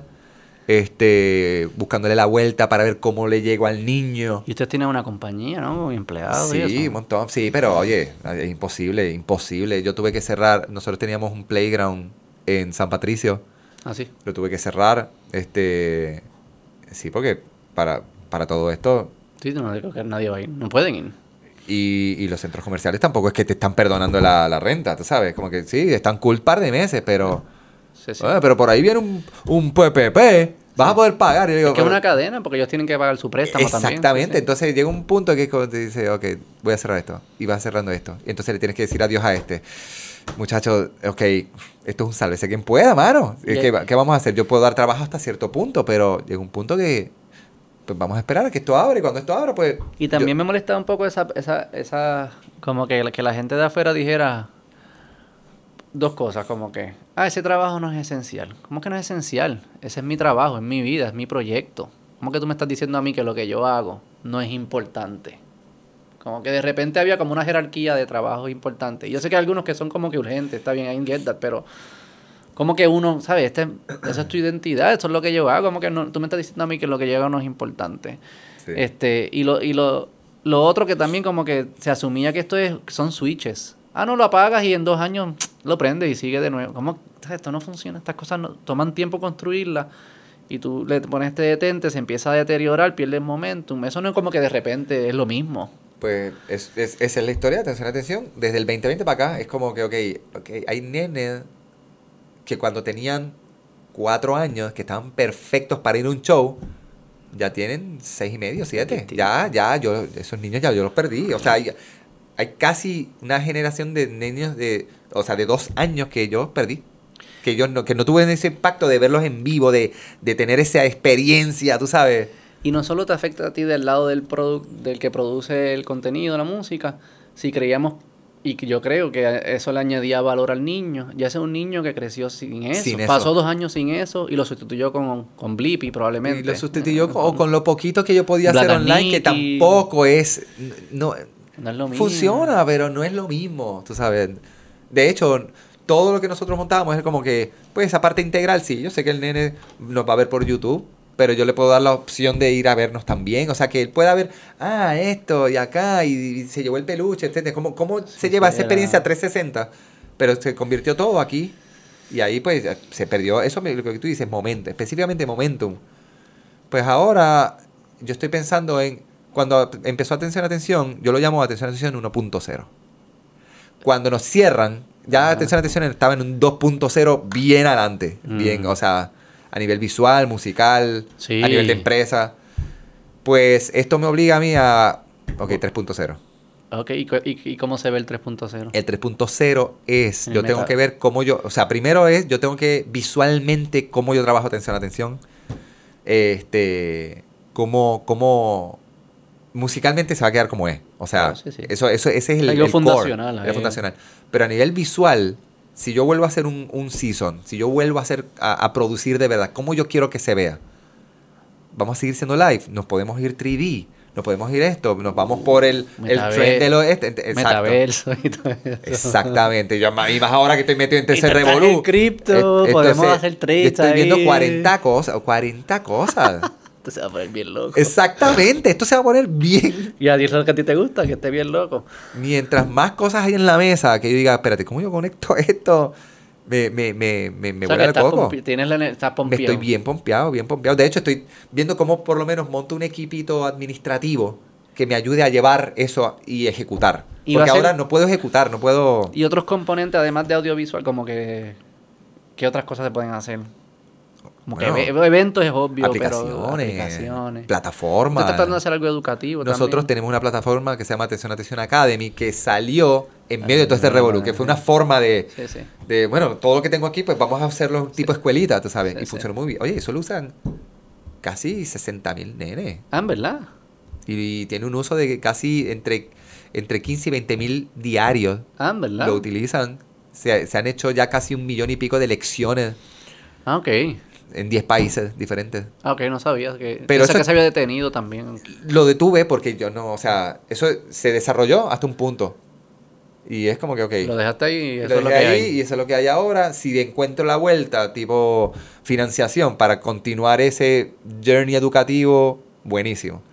Si no, pues seguiré viendo. Ahora mismo lo lo puse bajo la sombrilla de la fundación para que vía fundación, si a alguien le interesa tener un, una lección educativa bajo una marca o bajo algo, pues entonces se vaya pagando Mm. solito, ¿no? Y que siga siendo gratis. Yo no con nada de eso. ¿no? ¿No? No. ¿Por qué tú haces todo esto? ¿Por cómo tú, ¿Cuál fue tu proceso personal de, de- de decir yo quiero hacer esto, música para niños? Y... Yo, yo, quiero ser, yo quería ser músico. Mm, Punto. sí, sí. No importa cuál fuera el... el, el por dónde. Después Yo- que pueda tocar la jodida Yo mierda. quiero tocar mi guitarra y yo quiero, mano, la primera vez que me paré en una tarima lo sufrí, vomité, tú sabes, yo soy súper nervioso en ese sentido, bien shy. En la escuela yo soy de los que se sentaba atrás, nadie sabía mi nombre, nadie- o sea, porque me, me cuesta mucho. Eh, en, en su momento me costaba más, ahora no, ahora... Ah, Sí, sí, sí, ya que carra. Ya que diablo. Pero, pero ese proceso de, del stage, de, de atreverme, yo siempre lo vi como un, un reto personal para que, hazlo, porque si no, tú sabes, vas a seguir allá atrás. Y, y la guitarra, de por sí, yo sentía que la guitarra era, por lo menos me... Yo tenía algo entre yo y el público y estuve mucho tiempo tocando con bandas, de estas de, de, de barra, tú sabes. Eh, grabamos un par de discos, después me dediqué a ser músico de artistas. Entonces venía un artista a Puerto Rico y necesitaba un guitarrista y me llamaban. Mm. Mira, Víctor, está Franco de Vita, necesita hacer dos canciones, este, ven para acá. Y yo iba.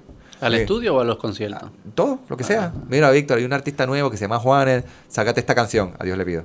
Es que está Miss Universe y va a tocar esa canción ah, acústico. Ok. Ok, qué nítido. Adiós, le pido. Tú sabes, o sea, yo, Ah, yo toqué ¿verdad? con un, un montón, un montón de gente. Mira, Víctor, llévate la guitarra porque vas a hacer un playback en el Choli con RBD. Ah, pero eso estaba cool, ¿no? ¡Qué nítido! Y tú veías ese choli lleno, todo el mundo pagó su taquilla y estábamos haciendo playback, porque yo no sabía ni una nota. Pero yo estaba como que si estuviera tocando. Ah, el playback es como actual. Sí, porque está todo grabado. Ah, en verdad. Sí, señor. Qué body pooper. Yo que me lo creía ahí, chacho. No, pero oye, hay artistas que no, no hacen eso. Pero, pues, que RBD, ¿entiendes? Hello. Así que... Oye, este, ¿Qué pasa con Rebelde? Me ha encantado esa novela. Sí, pero es que no, no, no son músicos. Esto era, era, era un Son pantallazo. gente linda. Y, y pues yo estuve muchos años haciendo eso. Tocaba en hoteles también. Y de repente... ¿Y como que- contento? Sí, ¿O estaba mano. frustrado? No, no, no. O sea... Oye, yo vivía de lo que... De la guitarra, mano. Eh, Lo logré. De lo que, de lo que yo quería. Para ti lo habías logrado. Sí, hace rato. Que yo, que yo tocara en hoteles 100 años son otros 20 pesos, pero, pero era una de las cosas, de las tantas cosas que yo hacía. Y cuando yo vi que la parte musical para niños como que estaba cogiendo track, ¿Qué viste? ¿Quién estaba surgiendo y eso? nadie. Pero como que estaba cogiendo track. Porque cuando nosotros hicimos un disco, ese disco ¿Quiénes se son regó. tu banda? No, era yo y una, eh, eh, yo en guitarra, otro muchacho con la flauta, y grabamos un disco. en el ¿De noven- niño? De niño. ¿Y por qué lo hicieron? Como que... Porque era una propuesta federal y entonces vía una universidad, nos pidieron hacer esto, ese disco se regó por todas las escuelas Ah. Y eventualmente yo vi como que, espérate. ah, ¿Qué año fue eso? 99. ¿Había Después, alguna de esas canciones que, que, que son de el la- sapo, el lagartijo, atención, atención. Atención, atención, este juego. Sí. Este, Wow. amigos, amigos. Porque, somos o amigos, de ese disco. Después hicimos otro disco en el 2002, también con otra propuesta. Ahí salió una pulga aventura. Mira, La manito está ahí también. Este, eh, y eventualmente, pues, contra, pues, yo estoy haciendo música, vengo del lado de la producción, esto se regó por todas las escuelas, pues vamos a, vamos a juntar esos dos mundos. Fue un No hay- accidente. no hay no nadie- accidente, pero fue No hay nadie haciéndolo. ¿Verdad? No? ¿Qué, qué, qué? Porque que uno seguía escuchando las canciones viejas de No, antes. no hay, no hay- no había. Digo, sí, la- mi madre ponía las viejas, qué sé yo, me imagino, ¿no? La de eso- los villancicos y qué sé yo, que Claro, Navidad. ¿Por qué te eso. cuesta acordarte alguna? Porque no había, mano. Este, Digo, tampoco la distribución era distinta. No había YouTube, ni estas cosas, ni Sí, pero- Spotify. Eran los CDs. Estaba, exist- estaba había- artista fértil siempre hubo aquí. Siempre hubo. Artista infantil en Puerto Rico siempre hubo. Pero yo siento que, yo sentía que, que los kinder no estaban cantando, mano. Están todavía con el... Como que tú, tú sentías que los kinder. Que los kinder no estaban cantando, mano. Tú visitabas muchos kinder. Porque, Yo, yo siempre, yo cuando hice musicoterapia, Ah. mi especial, o sea, yo me, espe- me, me enfoqué en pediatría. Porque tú seguías haciendo algo de música terapia. Además de los hoteles. Yo trabajaba, la- yo trabajaba con niños con HIV en Puerto Rico. Ah, ok. Yo trabajé con niños sordos, trabajé con niños con síndrome de Down. ¿Cómo? Si quieres terminar tu mam- y me gusta eso de los sordos, no sé, para Sí. viajar ahí. Pero ¿cómo, cómo, cómo sigue? Ok, entonces sacaste eso y viste, diablo, esto no funciona, está conectando Esto con la audiencia. No hay como- funciona, conecta, qué sé yo. Nos dieron una oportunidad de, de, de en Bellas Artes en 2005. La, la que era la directora de Bellas Artes era muy amiga de mami. Me dice, mira, tengo ahí una salita chiquita que se llama La Experimental. Está vacía todo el verano. Vacía. ¿Qué se le ocurre, qué se qué se le ocurre a tus muchachos? ¿O qué se te ocurre a ti? Porque mami era bien creativa. ¿Qué se te ocurre? Mami me lo dice. Y yo le digo, mira, yo vengo pensando hace rato de mezclar esto de las canciones infantiles que venimos trabajando con esto del, con la producción, con, con músicos, con, con, ¿sabes? Y mandamos a hacer un sapo bien grande, un lagartijo bien grande. No se había hecho. Ese, ese momento todavía eran solo Eran la- la- CD. las canciones, los CDs. Y- casi- los CDs. Era el audio. Y, y, mano, y, sí, y abrimos una, dos funciones el primero de mayo del 2005, el, el primero de mayo del 2005, sí. Eh, abrimos una función y terminamos haciendo en mayo treinta y pico de funciones, brother. Y ya ahí... esto Treinta y pico, yo abrí una función y se seguía y- Y eso fue Ya Somos. Son 200 sillas, pero no importa, se iban y se llenaban. Pagadas. Se- Pagando. Entonces, claro, ¿y quiénes son estos? Son los que los del sapo. Ah, claro, porque lo cantaron en la escuela, llevaban ocho años cantando en la escuela, ¿entiendes? Sí, sí. Y dije, espérate, aquí hay algo. Y al, al año, a los 3, 4 años, solté los hoteles, solté a los artistas, vamos a enfocarnos en esto. Una muchacha de Sesame Street, que trabajaba en Sesame Street, fue un show, me sacó aparte y dice, tú tienes que invertir visual. Ustedes tienen que tener un concepto visual. Porque todavía era audio a ese punto. Era un Y concierto. evento. Un Ah, ustedes como si fuese Juanes ahí. Eh, como si fuera eh, la- eh, tocando las canciones ro- en rock de, de lo que tú escuchabas en la escuela. Rockero ahí. Ah, yo estaba de, de Perú, esto, esto. Yo me saqué la pantallita y me corté el pelo, tú sabes, me puse clean cut y nos pusimos las corbatas y vamos. Y funcionó súper bien y pasamos, hicimos 200 en la sala experimental, 100 en la sala experimental. no, 30 en la sala experimental. Después hicimos 30 más en la sala de al lado que tenía 800 sillas en junio. Y julio nos cruzamos a la, a la, a la grande, a la, la de festivales. Ahí hicimos dos shows y volvimos de nuevo a la, a la de 800 sillas porque era demasiado para la estructurita de nosotros. Y nos quedamos ahí hasta el 2009 haciendo shows. Ahí. ahí. Y ya con personajes, con costumes, con personajes, con sí. disfraces y Sí, todo eso. sí. Y lo de los, lo- el programa de televisión. Pues cuando esta mujer me dijo eso, todo lo que se ganaba de esos shows se invertía en, en grabar como videos musicales, como si fueran TV de los 80. Y entonces vamos a hacer videos, videos musicales, punto. Y vamos a hacer como un piloto. Y ese piloto no cogió track, no, hice, no pasó nada, ningún canal lo quiso. Y lo convertí en DVD, porque cuando todavía Ajá. y ese DVD fue el más vendido en Borders durante creo que 3, 4 años. Se vendió un... O sea, yo vendí ese DVD, brother, pero... Wow. ¡Un millón de copias! Garantizado. Garantizado, así. y no, no, no fronteabas en las canciones, tenías que hacerlo. Tenía que hacerlo, mano. Y gracias a eso... pues, y entonces eso me llevó entonces a seguir grabando. Este, en- eventualmente entré a televisión. Y pues, después todo... Y el canal de YouTube. Porque Eh, después lo- los después nació videos se ponen bien nítidos, como que hay animaciones. bien Claro, nítidas porque entonces tú empiezas a traer, este, yo, yo quería tener una empresa, más que un concepto o una banda para niños. Yo quería tener un, un negocio, una, una empresa que se dedicara a hacer esto, ¿tú sabes? Estos contenidos, Estos merchandising, contenidos, personajes. Este, la- cuál es la experiencia para el niño, tú sabes. Yo, eh, en el viaje de musicoterapia, porque pues... ¿Qué es lo que tienes todavía, no? ¿O ya está? Sí, no, no, no, eso O sea, está. Eso es lo que es. Eso es lo que es. es lo que sea, va a seguir siendo. Lo que pasa es que, claro, todos estos cant María, terremotos, par de revoluces internos que tuvimos, el pandemia, brother, tú sabes, como que... Pero ahora la gente vuelve con más ganas de esto, ¿no? De eventos en vivo, de Claro. música, de ser alegre, déjenme de... pe- No quiero seguir Yo estoy- peleando, yo que estoy si la loco por- vacuna, que yo si estoy lo loco otro. por arrancar. Yo estoy loco por ya. Yo creo ¿Y que... tienen shows programados todavía? Sí, ahora lo que... Bueno, creo que para octubre que vamos... Creo que vamos a hacer algo. Fíjate, algo más grande. ¿Y se quedaban practicando o están rusty? Estamos rusty, gordos.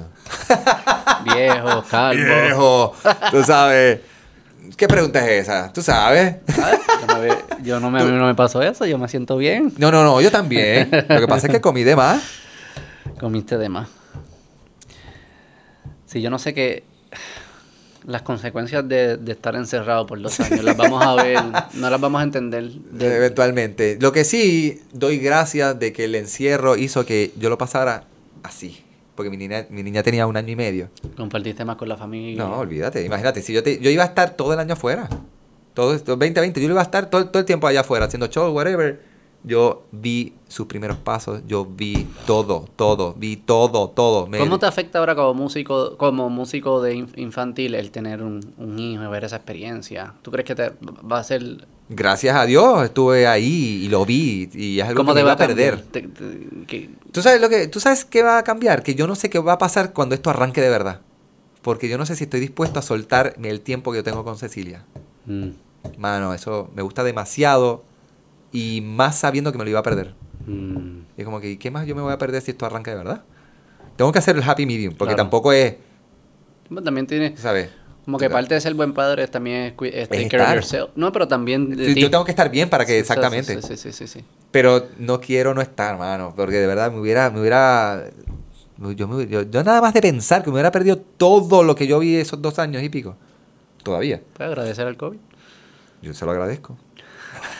¿Y no crees como que te ha enseñado cosas nuevas que entiendes de los niños? Sí. O de ser padre. Por eso la- es el, por eso es el 3.0. Que la, ok. Por eso, por eso mismo, porque yo estoy viendo cómo ella está consumiendo. ¿Qué es lo que, por dónde ella se va? Mm. Hay cosas de atención, atención que es cool, y hay cosas que, no- pero ni caso, brother. Y es como que, Dime a ver. Quiero ver.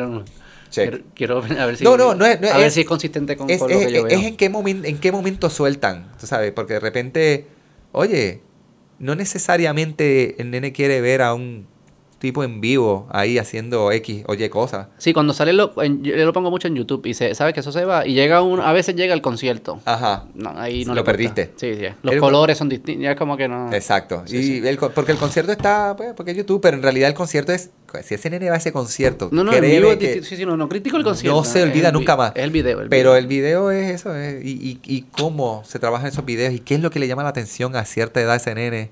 Ese, el niño de hoy no consume como el que consumía hace 10 años porque tú tenías que Mm. prender el televisor a cierta hora. Y cuando a mí me decían, te tienes que preparar porque la televisión es a la carta. Yo, ¿De qué tú hablas? Netflix, etcétera, etcétera. Pues, como que, wow, mano. Es tiene- mejor para ti. Y, y para el que consume, tú tienes que Mucho ver mejor cómo, para que sí. cómo tú, cómo ese nene está consumiendo para tú, tú sabes, para hacerte relevante en todo ese revolú de cosas que él está viendo, ¿verdad? Y no te preocupa como que la parte de que son adictos, que el mundo se meten en YouTube y YouTube es un mundo y, y la adicción a, a esto y estar viendo televisión. ¿Cómo manejas eso? ¿Cómo balanceas eso? Bueno, eso es una Eso pelea cada constante. papá tiene que bregarle, Eso el papá no- tiene que bregar, hermano. Sí. Sí, porque el papá necesita su espacio. Eso sí, pues, hay cosas bien nítidas que lo ayudan y aprenden, mano. Hay cosas que aprenden. Sí, pero, sí. Pero esa parte adictiva es pues, la regulación. ¿Tú sabes lo que hacía Blippi antes de...? ¿Tú has visto? ¿Tú lo has visto? Cosas bien gore. Hay un video, yo lo vi ayer, pa- pre- como que... Yo dije, yo le quiero preguntar a Víctor si él sabe esto. Y yo lo vi. Yo, y era Mano, que le cagó... eh, le él hacía el, el Harlem Poop. ¿Te acuerdas Sí. de Harlem Shake? Para los terroristas. Sí. Él hizo el Harlem Poop y era él cagándole a un amigo. Sí. Pero cagándole de... Sale el video en YouTube. Yo- yo- mira, es de Blippi. Yo, es de Blippi. Yo- Blippi es súper cool. eh, Como que yo no pienso mal de Blippi. Su Yo- contenido a mí no me yo- está... Algunos son buenos, algunos son medios... Mi- mi- mi- para mí es bien serio, mano, lo mío. Bien, demasiado serio, sí, sí. demasiado serio. Y te digo esto porque antes de empezar a hacer esto, y todavía yo hago mucho research, Mm. antes de yo, tú sabes, de, de dar un paso. Una vez yo doy el paso, es un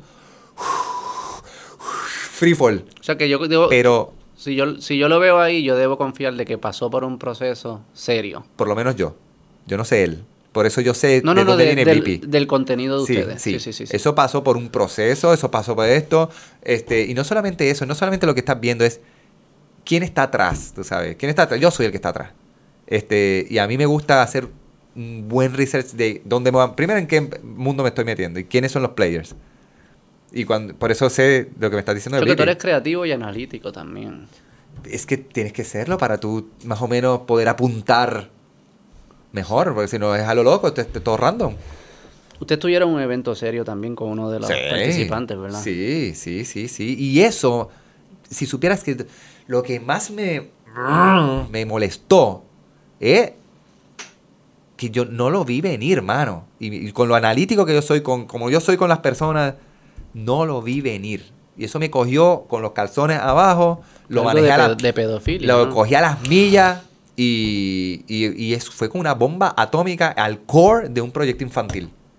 Sí, sí, imagínate eso tú. como- Imagínate tú. Y es como que, tú sabes Sí, que... es difícil ganar la confianza para atrás.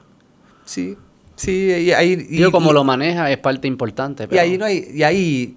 Eso es una de las cosas que más me frustraba, que ahí yo no puedo hacer mucho. Lo único que yo puedo hacer es... Lo mejor que puedes hacer. Lo mejor que puedo hacer es seguir haciendo lo que yo vengo haciendo hace 20 años. Y también Que manejarlo de una forma que, que, que demuestre lo serio que es y que tú lo reconoces. esto no, va aquí. Y yo tengo que trabajar sobre esto, pero Sí, mi no trabajo grises. sigue siendo el mismo. No hay grises, aquí no hay grises. La crisis que yo tengo que hacer es cómo yo trabajo que haya dentro de una urbanización, de una urbanización, de una organización, un- un prospecto así, mano. Tú sabes, es es como que. Y ahora sí me sale la, la palabra, ¿qué carajo? Te la saqué, te la saqué. ¿De dónde, ¿De dónde vino esta, est- esta bala, mano? Alguien que tú conoces hace 14 años. Él es de los originales. Sí, hace 14 años nunca había faltado a un show. o sea, viste cuando intachable de todas las personas. Y yo he votado a gente de la organización por Bobería. bobería. Sí, sí. Porque yo tengo. Hay, hay, hay, hay Unos estándares. Unos estándares.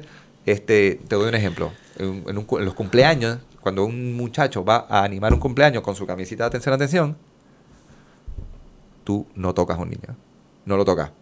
O sea, si hay que levantarlo algo, tú llamas a un papá. Si en las fotos tú no sales. El, el el- ahí la estrella es el sabo y el nene Tú no, tú sabes. Eh, todas las fotos es manos arriba. Yo no quiero ver manos escondidas. O sea, bien serio. Entonces, digo, en ese sentido, yo soy bien. Wow. Me voy, me voy uno a uno y bien, con, con unos puntos bien claros. Y de repente tengo, tengo esto en, en la carota. ¿Cómo te enteraste? Me llamó a las 8 de la mañana una amiga que es periodista. Eh, Wow. eh, Marilina, Marilina Torres. Madre Víctor, buenos días. Ah, Marilina, ¿cómo estás? Porque tú me estás llamando. Mira, era para saber que, cuáles son tus comentarios con respecto a... Ah. ¿De qué tú hablas?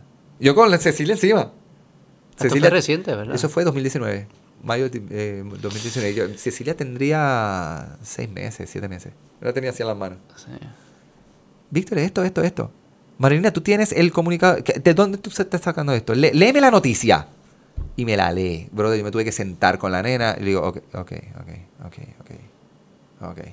Y el de ahí el teléfono empezó. O sea, a mí me entraron como dos mil mensajes antes de mediodía, cuatro mil llamadas. yo tuve que dejar de usar mi teléfono, cogí el teléfono de mi esposa para, para hacer llamadas porque no, no, po- no se podía. Y pues, Wow. y ahí, y ahí yo hice un curso acelerado del control de crisis, de cómo uno maneja la crisis, tú sabes. Y me di cuenta que muy poquita gente en Puerto Rico sabe cómo, cómo de verdad manejar crisis. Entonces yo fui como que viendo ¿Qué, cómo- qué es cómo- importante en un manejo de crisis? Cómo tú haces para que dejen de hablar de ti, mano. Tú, lo, lo, lo, lo primero que tú tienes que hacer es cuál es tu posición, firme, No puede ser ambigua. Ah, no. Es firme y salte y cállate y métete debajo de la tierra. Porque, pues, porque esto de buscar información y hay, hay, hay, hay, hay periodistas que son serios y te preguntan seriamente, hay periodistas que no son serios y no te preguntan seriamente y se van por los... por- Mm. Y cada cosa que tú dices se presta, como están todos los ojos puestos ahí, cada cosa que tú dices se presta para tuiquear, para, que, para agrandar, para hacer, para darle vida a esa, a esa noticia, que ya de por sí tiene una tremenda, Ajá, sí, sí. una tremenda carne para que siga por ahí para abajo. Entonces, bueno, con, con el amor del mundo, por más que quieras hablar y todo lo que quieras decir en contra de todo, ya tu posición está hecha. Pero también es, un- es una... Porque Y- ahí tienes varias misiones, ¿verdad? Tienes esa misión que la entiendo, pero a la misma vez quieres enviarle señales a tu audiencia de que te pueden confiar en, en, en ti, en tu marca. Y en para que eso, claro, y no solamente audiencia, el canal, Sí, sí, to- to- to- todos los los stakeholders. sponsors, Sí, sí, todo, todo, todo el mundo. todo eso. Entonces, a cada uno es una forma diferente. ¿Y a la audiencia? ¿Cómo es la audiencia? La audiencia es, yo creo que ahí eh, yo me di cuenta, leyendo los comentarios en Facebook, qué, te- qué sé yo, 99.9% entendía que, que yo no tengo nada que ver. Y yo soy el líder de esta vaina, ¿entiendes? Como y, que, la, y, la organiza- y no- y que le- y la organización no tiene que ver Y que la organización, pues sí, tienes a alguien, es como tener un empleado y tú no tienes, no hay control, tú, no- tú no tienes control de lo que haga tu empleado. Sí. Yo pensaba que sí, con todos los puntos que te dije, porque pues hay cosas que tú puedes, Sí, sí, tú veces una cultura, pero hay gente que es, pero es contracultura. al ¿no? ser algo que no pasó ni en un show, ni en un, ni en, ni siquiera en Ah, el porque fue como en su vida privada. en su vida privada, en la escuela donde él da clases a un estudiante, ¿entiendes? ¿Qué edad tenía ella? Si te puede- 14. Anda pa'l carajo. Así que no Ay, él es un viejo de 50, tú sabes. No, no, sí, que, sí, digo, mira, pero la audiencia... no, pero, no. eh, que, Híjole. pero por eso te digo. Entonces, ¿qué me pasaba a mí? Mi proceso era, yo veía a mi niña y yo la miraba y yo cerraba los ojos y yo decía, yo no puedo creerlo, yo no puedo creer lo que, me- lo que está pasando. Yo lo, Porque es curioso... Porque... ¿entiendes? Yo me ponía en posición también y, y, y al mismo tiempo daba gracias de que mi mamá no estuviera viva para ver esto porque ella era una, ella era una enamorada de atención atención, ¿entiendes? O sea, ella le hubiera dolido en el alma ver esto, ¿tú sabes? ¿Y, y cogió un cantazo a la marca? ¿O pudo- Claro, sí. pero, pero, pero, ¿Y pero- cómo se reflejó? Eh, ¿Había eventos? En eventos. Chavo, Saliste eventos, chavo. sponsors. Nosotros estábamos a punto de empezar una gira. Y de esa gira, de todos los shows, se cayó uno. Ok. Yo fui cagado a todos los shows. fue- empezamos, bueno, había uno en Houston, ¿Y Dallas. En el show you address it, o no, eso no se habla. Ya no se habla, esto pasó. Tú no Eso, dices- eso era. En el show no eso- puedes decir nada de eso. No, no, en ninguna parte. Eso, yo tuve a todo el mundo a raya con ese tema. por lo menos ese año entero. Wow. Eso, y si alguien te aborda...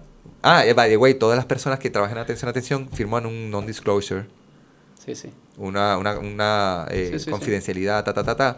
Y a todos, con el amor del mundo, yo le dije, muchachos, acuérdense que ustedes firmaron un acuerdo de confidencialidad y ahora se va a poner Ahora que eso en se- marcha. Ahora que se Ah, va. para eso es que uno firma.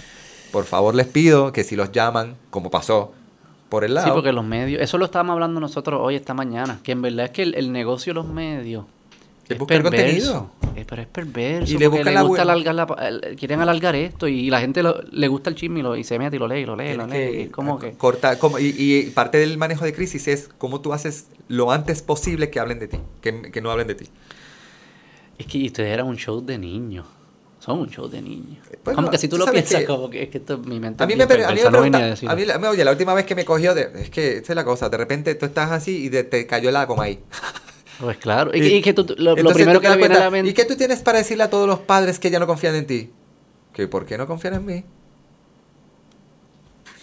O sea, tu pregunta no tiene ningún fundamento porque si, si tú te dejas, si de verdad tú lo piensas, es como que, diablo, pobre tipo, que el que, le- el, el que él eligió, o sea, es como que, que no hay manera en el mundo de tú poder... eh, Pero los que piensan bien malintencionados también pueden decir como que, ah, con razón, para esos que hacían este, para esos que in- se inventaron en todo esto. sí, bueno, pero tampoco, como no, nosotros no lleva... Sí, no hay, año- no, hay, no, hay, no hay otro. Nosotros, lleva, nosotros ese año cumplimos 20 años de trayectoria, imagínate Sí, tú. Y este es el primer.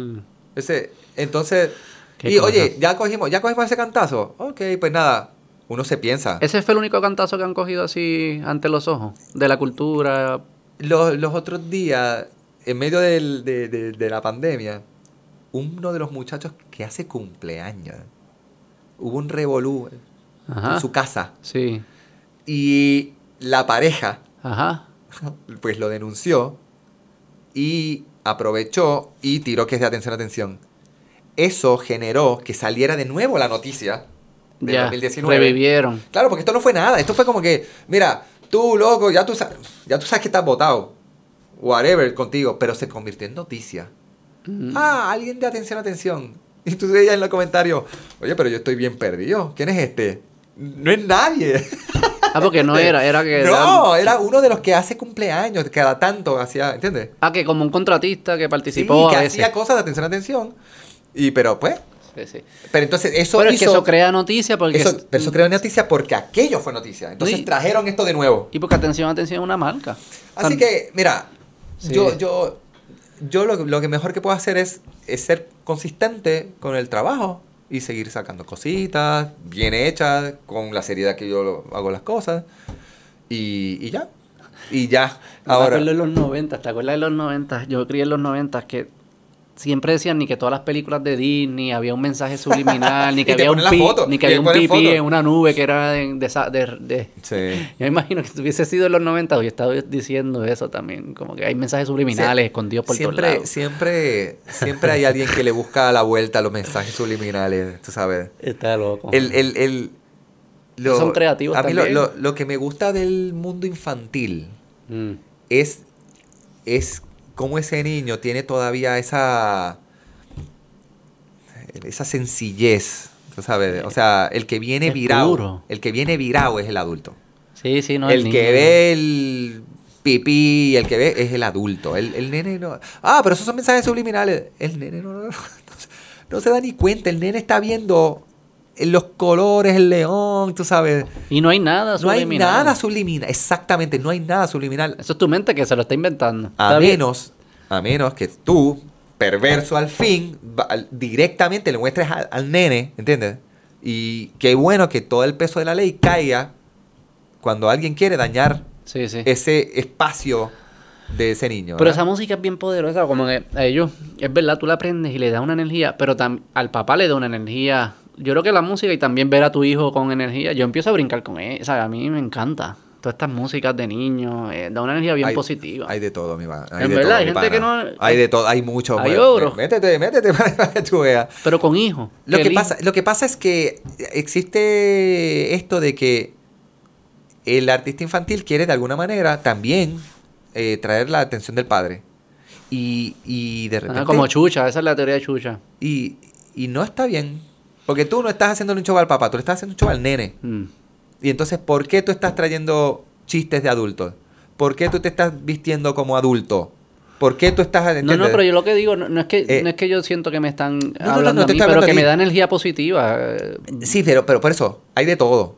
Entonces, cuando tú tienes nene y tú sabes, tú, tú quieres lo mejor para ellos, mano. Entonces, si de repente tú, tú escuchas una canción que de repente es ambigua y de repente pones a un nene chiquitito a escuchar Bad Bunny como, Hacen, ajá. como hacen, pues a mí no me parece bien. Sí, no, eso- Por eso mismo, porque pues estás metiéndote en un espacio donde eh, no está ready para ver eso, para escuchar eso, para entender eso, y que brinquen etapas, tú eventualmente vas a ver las consecuencias cuando tenga 13, 14, 15 años, este, porque brincó etapas que tiene que vivir sí o sí emocionalmente, ¿no?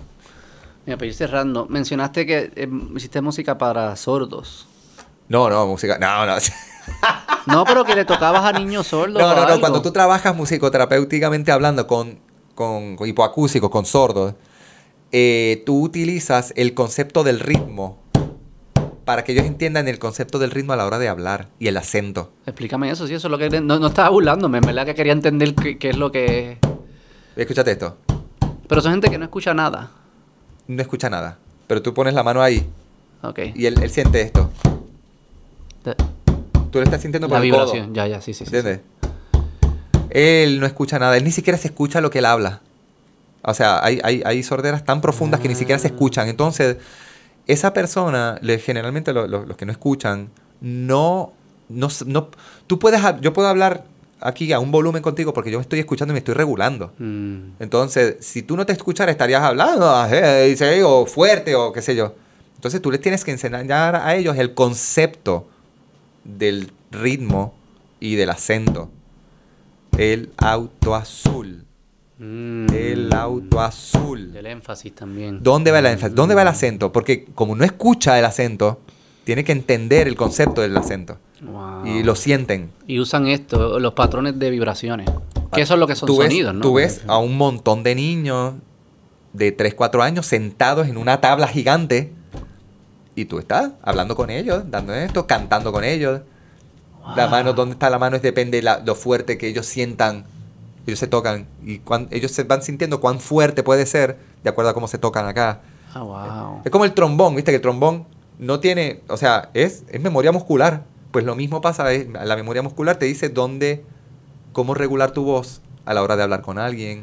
¿Y tú crees que cuando le haces vibraciones así con ritmo, además de que sea algo útil, también hay algo como que se siente bien, como eh, se siente la música para el que escucha?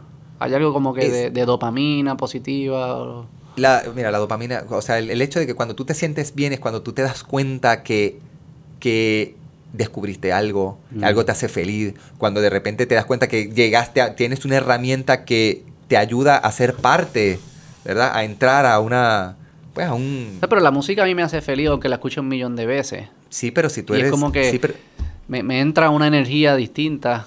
¿Ellos le pasa también cuando sienten las vibraciones? Como que Eh, ese- eh, le cambia el ánimo, es lo que funciona como ánimo, eso puramente para enseñarle la, la utilidad. Eso es como cuando tu nene está en la escuelita ahora y está aprendiendo a coger la, el- el- la tijera. Tú sabes, está, está aprendiendo algo nuevo, el tipo está pompeado. Pues lo mismo. Pero a suponer que ya no es nuevo. Ya el sordo pasó la primera vez. Ya lo he hecho un 100 veces. Ajá. No, pero eh, no, o sea, yo te estoy dando un ejemplo, pero eso se va complejizando, tú sabes. Ah, o sea, que siguen ri- ritmos más complejos. El, sí, el ritmo más complejo, oraciones, como, o sea, el- los tonos, como... Pero además de lo novedoso, que entiendo sí eso, que es lo, nove- lo novedoso aprender algo nuevo y te, te sientes Ajá. bien. Hay algo como es la música para nosotros. O sea, funciona también esas vibraciones para ellos como la música funciona para nosotros. Sí, claro. Sí, sea, que le, le cambia el ánimo, le da una energía distinta, el ritmo, si es un ritmo rápido, Bueno. si es un ritmo lento. No sé, es co- mano, es como... No, no sé si sabes. No, es que no creo, no sé porque yo no soy sordo, pero, eh, pero es como, es como decirle a un ciego como que, ¿qué te, qué te, qué te genera este cuadro? Tú sabes. No, pero la no, no el sonido, la vibración Sí, en la mesa. puede abuela. A lo que voy es que el, el- el- el modo de, de ellos conectarse es con el tacto. De, de eso, entender el el- proceso. Pero esa parte emocional de la música Ajá, que no, no. conecta con el- la audición, con la emoción, no está, no, no lo escuchan, no, no está. Es como cero. Pero con las vibraciones del tacto, ¿sí o no? O sea, si tú eres Puede solo ser. y yo empiezo... Puede yo puedo ser. hacer un ritmo bien rápido y eso te da como energía de energía, como, ah, dale, vamos más rápido. o si voy lento, te el- pones un poco más mellow. La música más ancestral es el tambor y el Mm. tum, tum, tum, tum, tum, y eso te da aquí. Eso genera algo. Mm. No sé si genera lo que genera cuando es que se, se mezcla con el violín o escuchas a alguien cantar, pero algo tiene que generar, mano. Sí. Por ejemplo, yo, alelu, al- ale- Aleluya, la de Aleluya, es una canción que yo no puedo escuchar y no llorar profundamente. Todas las veces. Y la he escuchado un millón de veces y todas las veces Hay lloro y me acuerdo y son las mismas imágenes en mi mente siempre, la misma, la misma, la misma. Pues hay que ver con qué estás conectando. Y es una cosa que es como... Sí, hay que ver con qué estás conectando, porque la música es cuando es emoción y cuando la emoción está amarrada a algo que aprendiste, viste o te emocionó, Está ahí. se queda para siempre y cada vez que eso sale se dispara. Lo pasa con los olores, pasa con, Sí, con sí. las sensaciones y con la música. Tú haces así y te transporta a un momento, a alguien. Nada más de hablar de eso, yo, ya yo lo, está aquí, ya yo sé lo que es. Sí. Es bien personal, eso que no lo voy a decir. quizá No, no, no, pero, digo, pero, pero es así. Y e- eso es, eso es un concepto de neurociencia. De, de cómo tú utilizas la consolidación de los recuerdos a favor de, eh, de- de algo educativo. Mm. Entonces tú haces pasar a ese nene un momento espectacular con música Mm. y tú te estás asegurando que ese nene, cada vez que haga clic con eso, va a ir a ese momento. Ya. Y eso, eso, eso es el one on one de atención, atención. Súper. Víctor, gracias. De nada. ¿La pasaste bien? Hablamos un montón de Chacho, tú- nene, tú le metes. Yo también. Tú le metes, yo, yo- yo no hice nada, yo estaba aquí. Brutal, no, no, súper, gracias, Bretel. Brutal, que lo brutal. hacemos después de nuevo, cuando hagan tour y eso, y para que nos cuente. Dale, Gracias, zabala. Bai.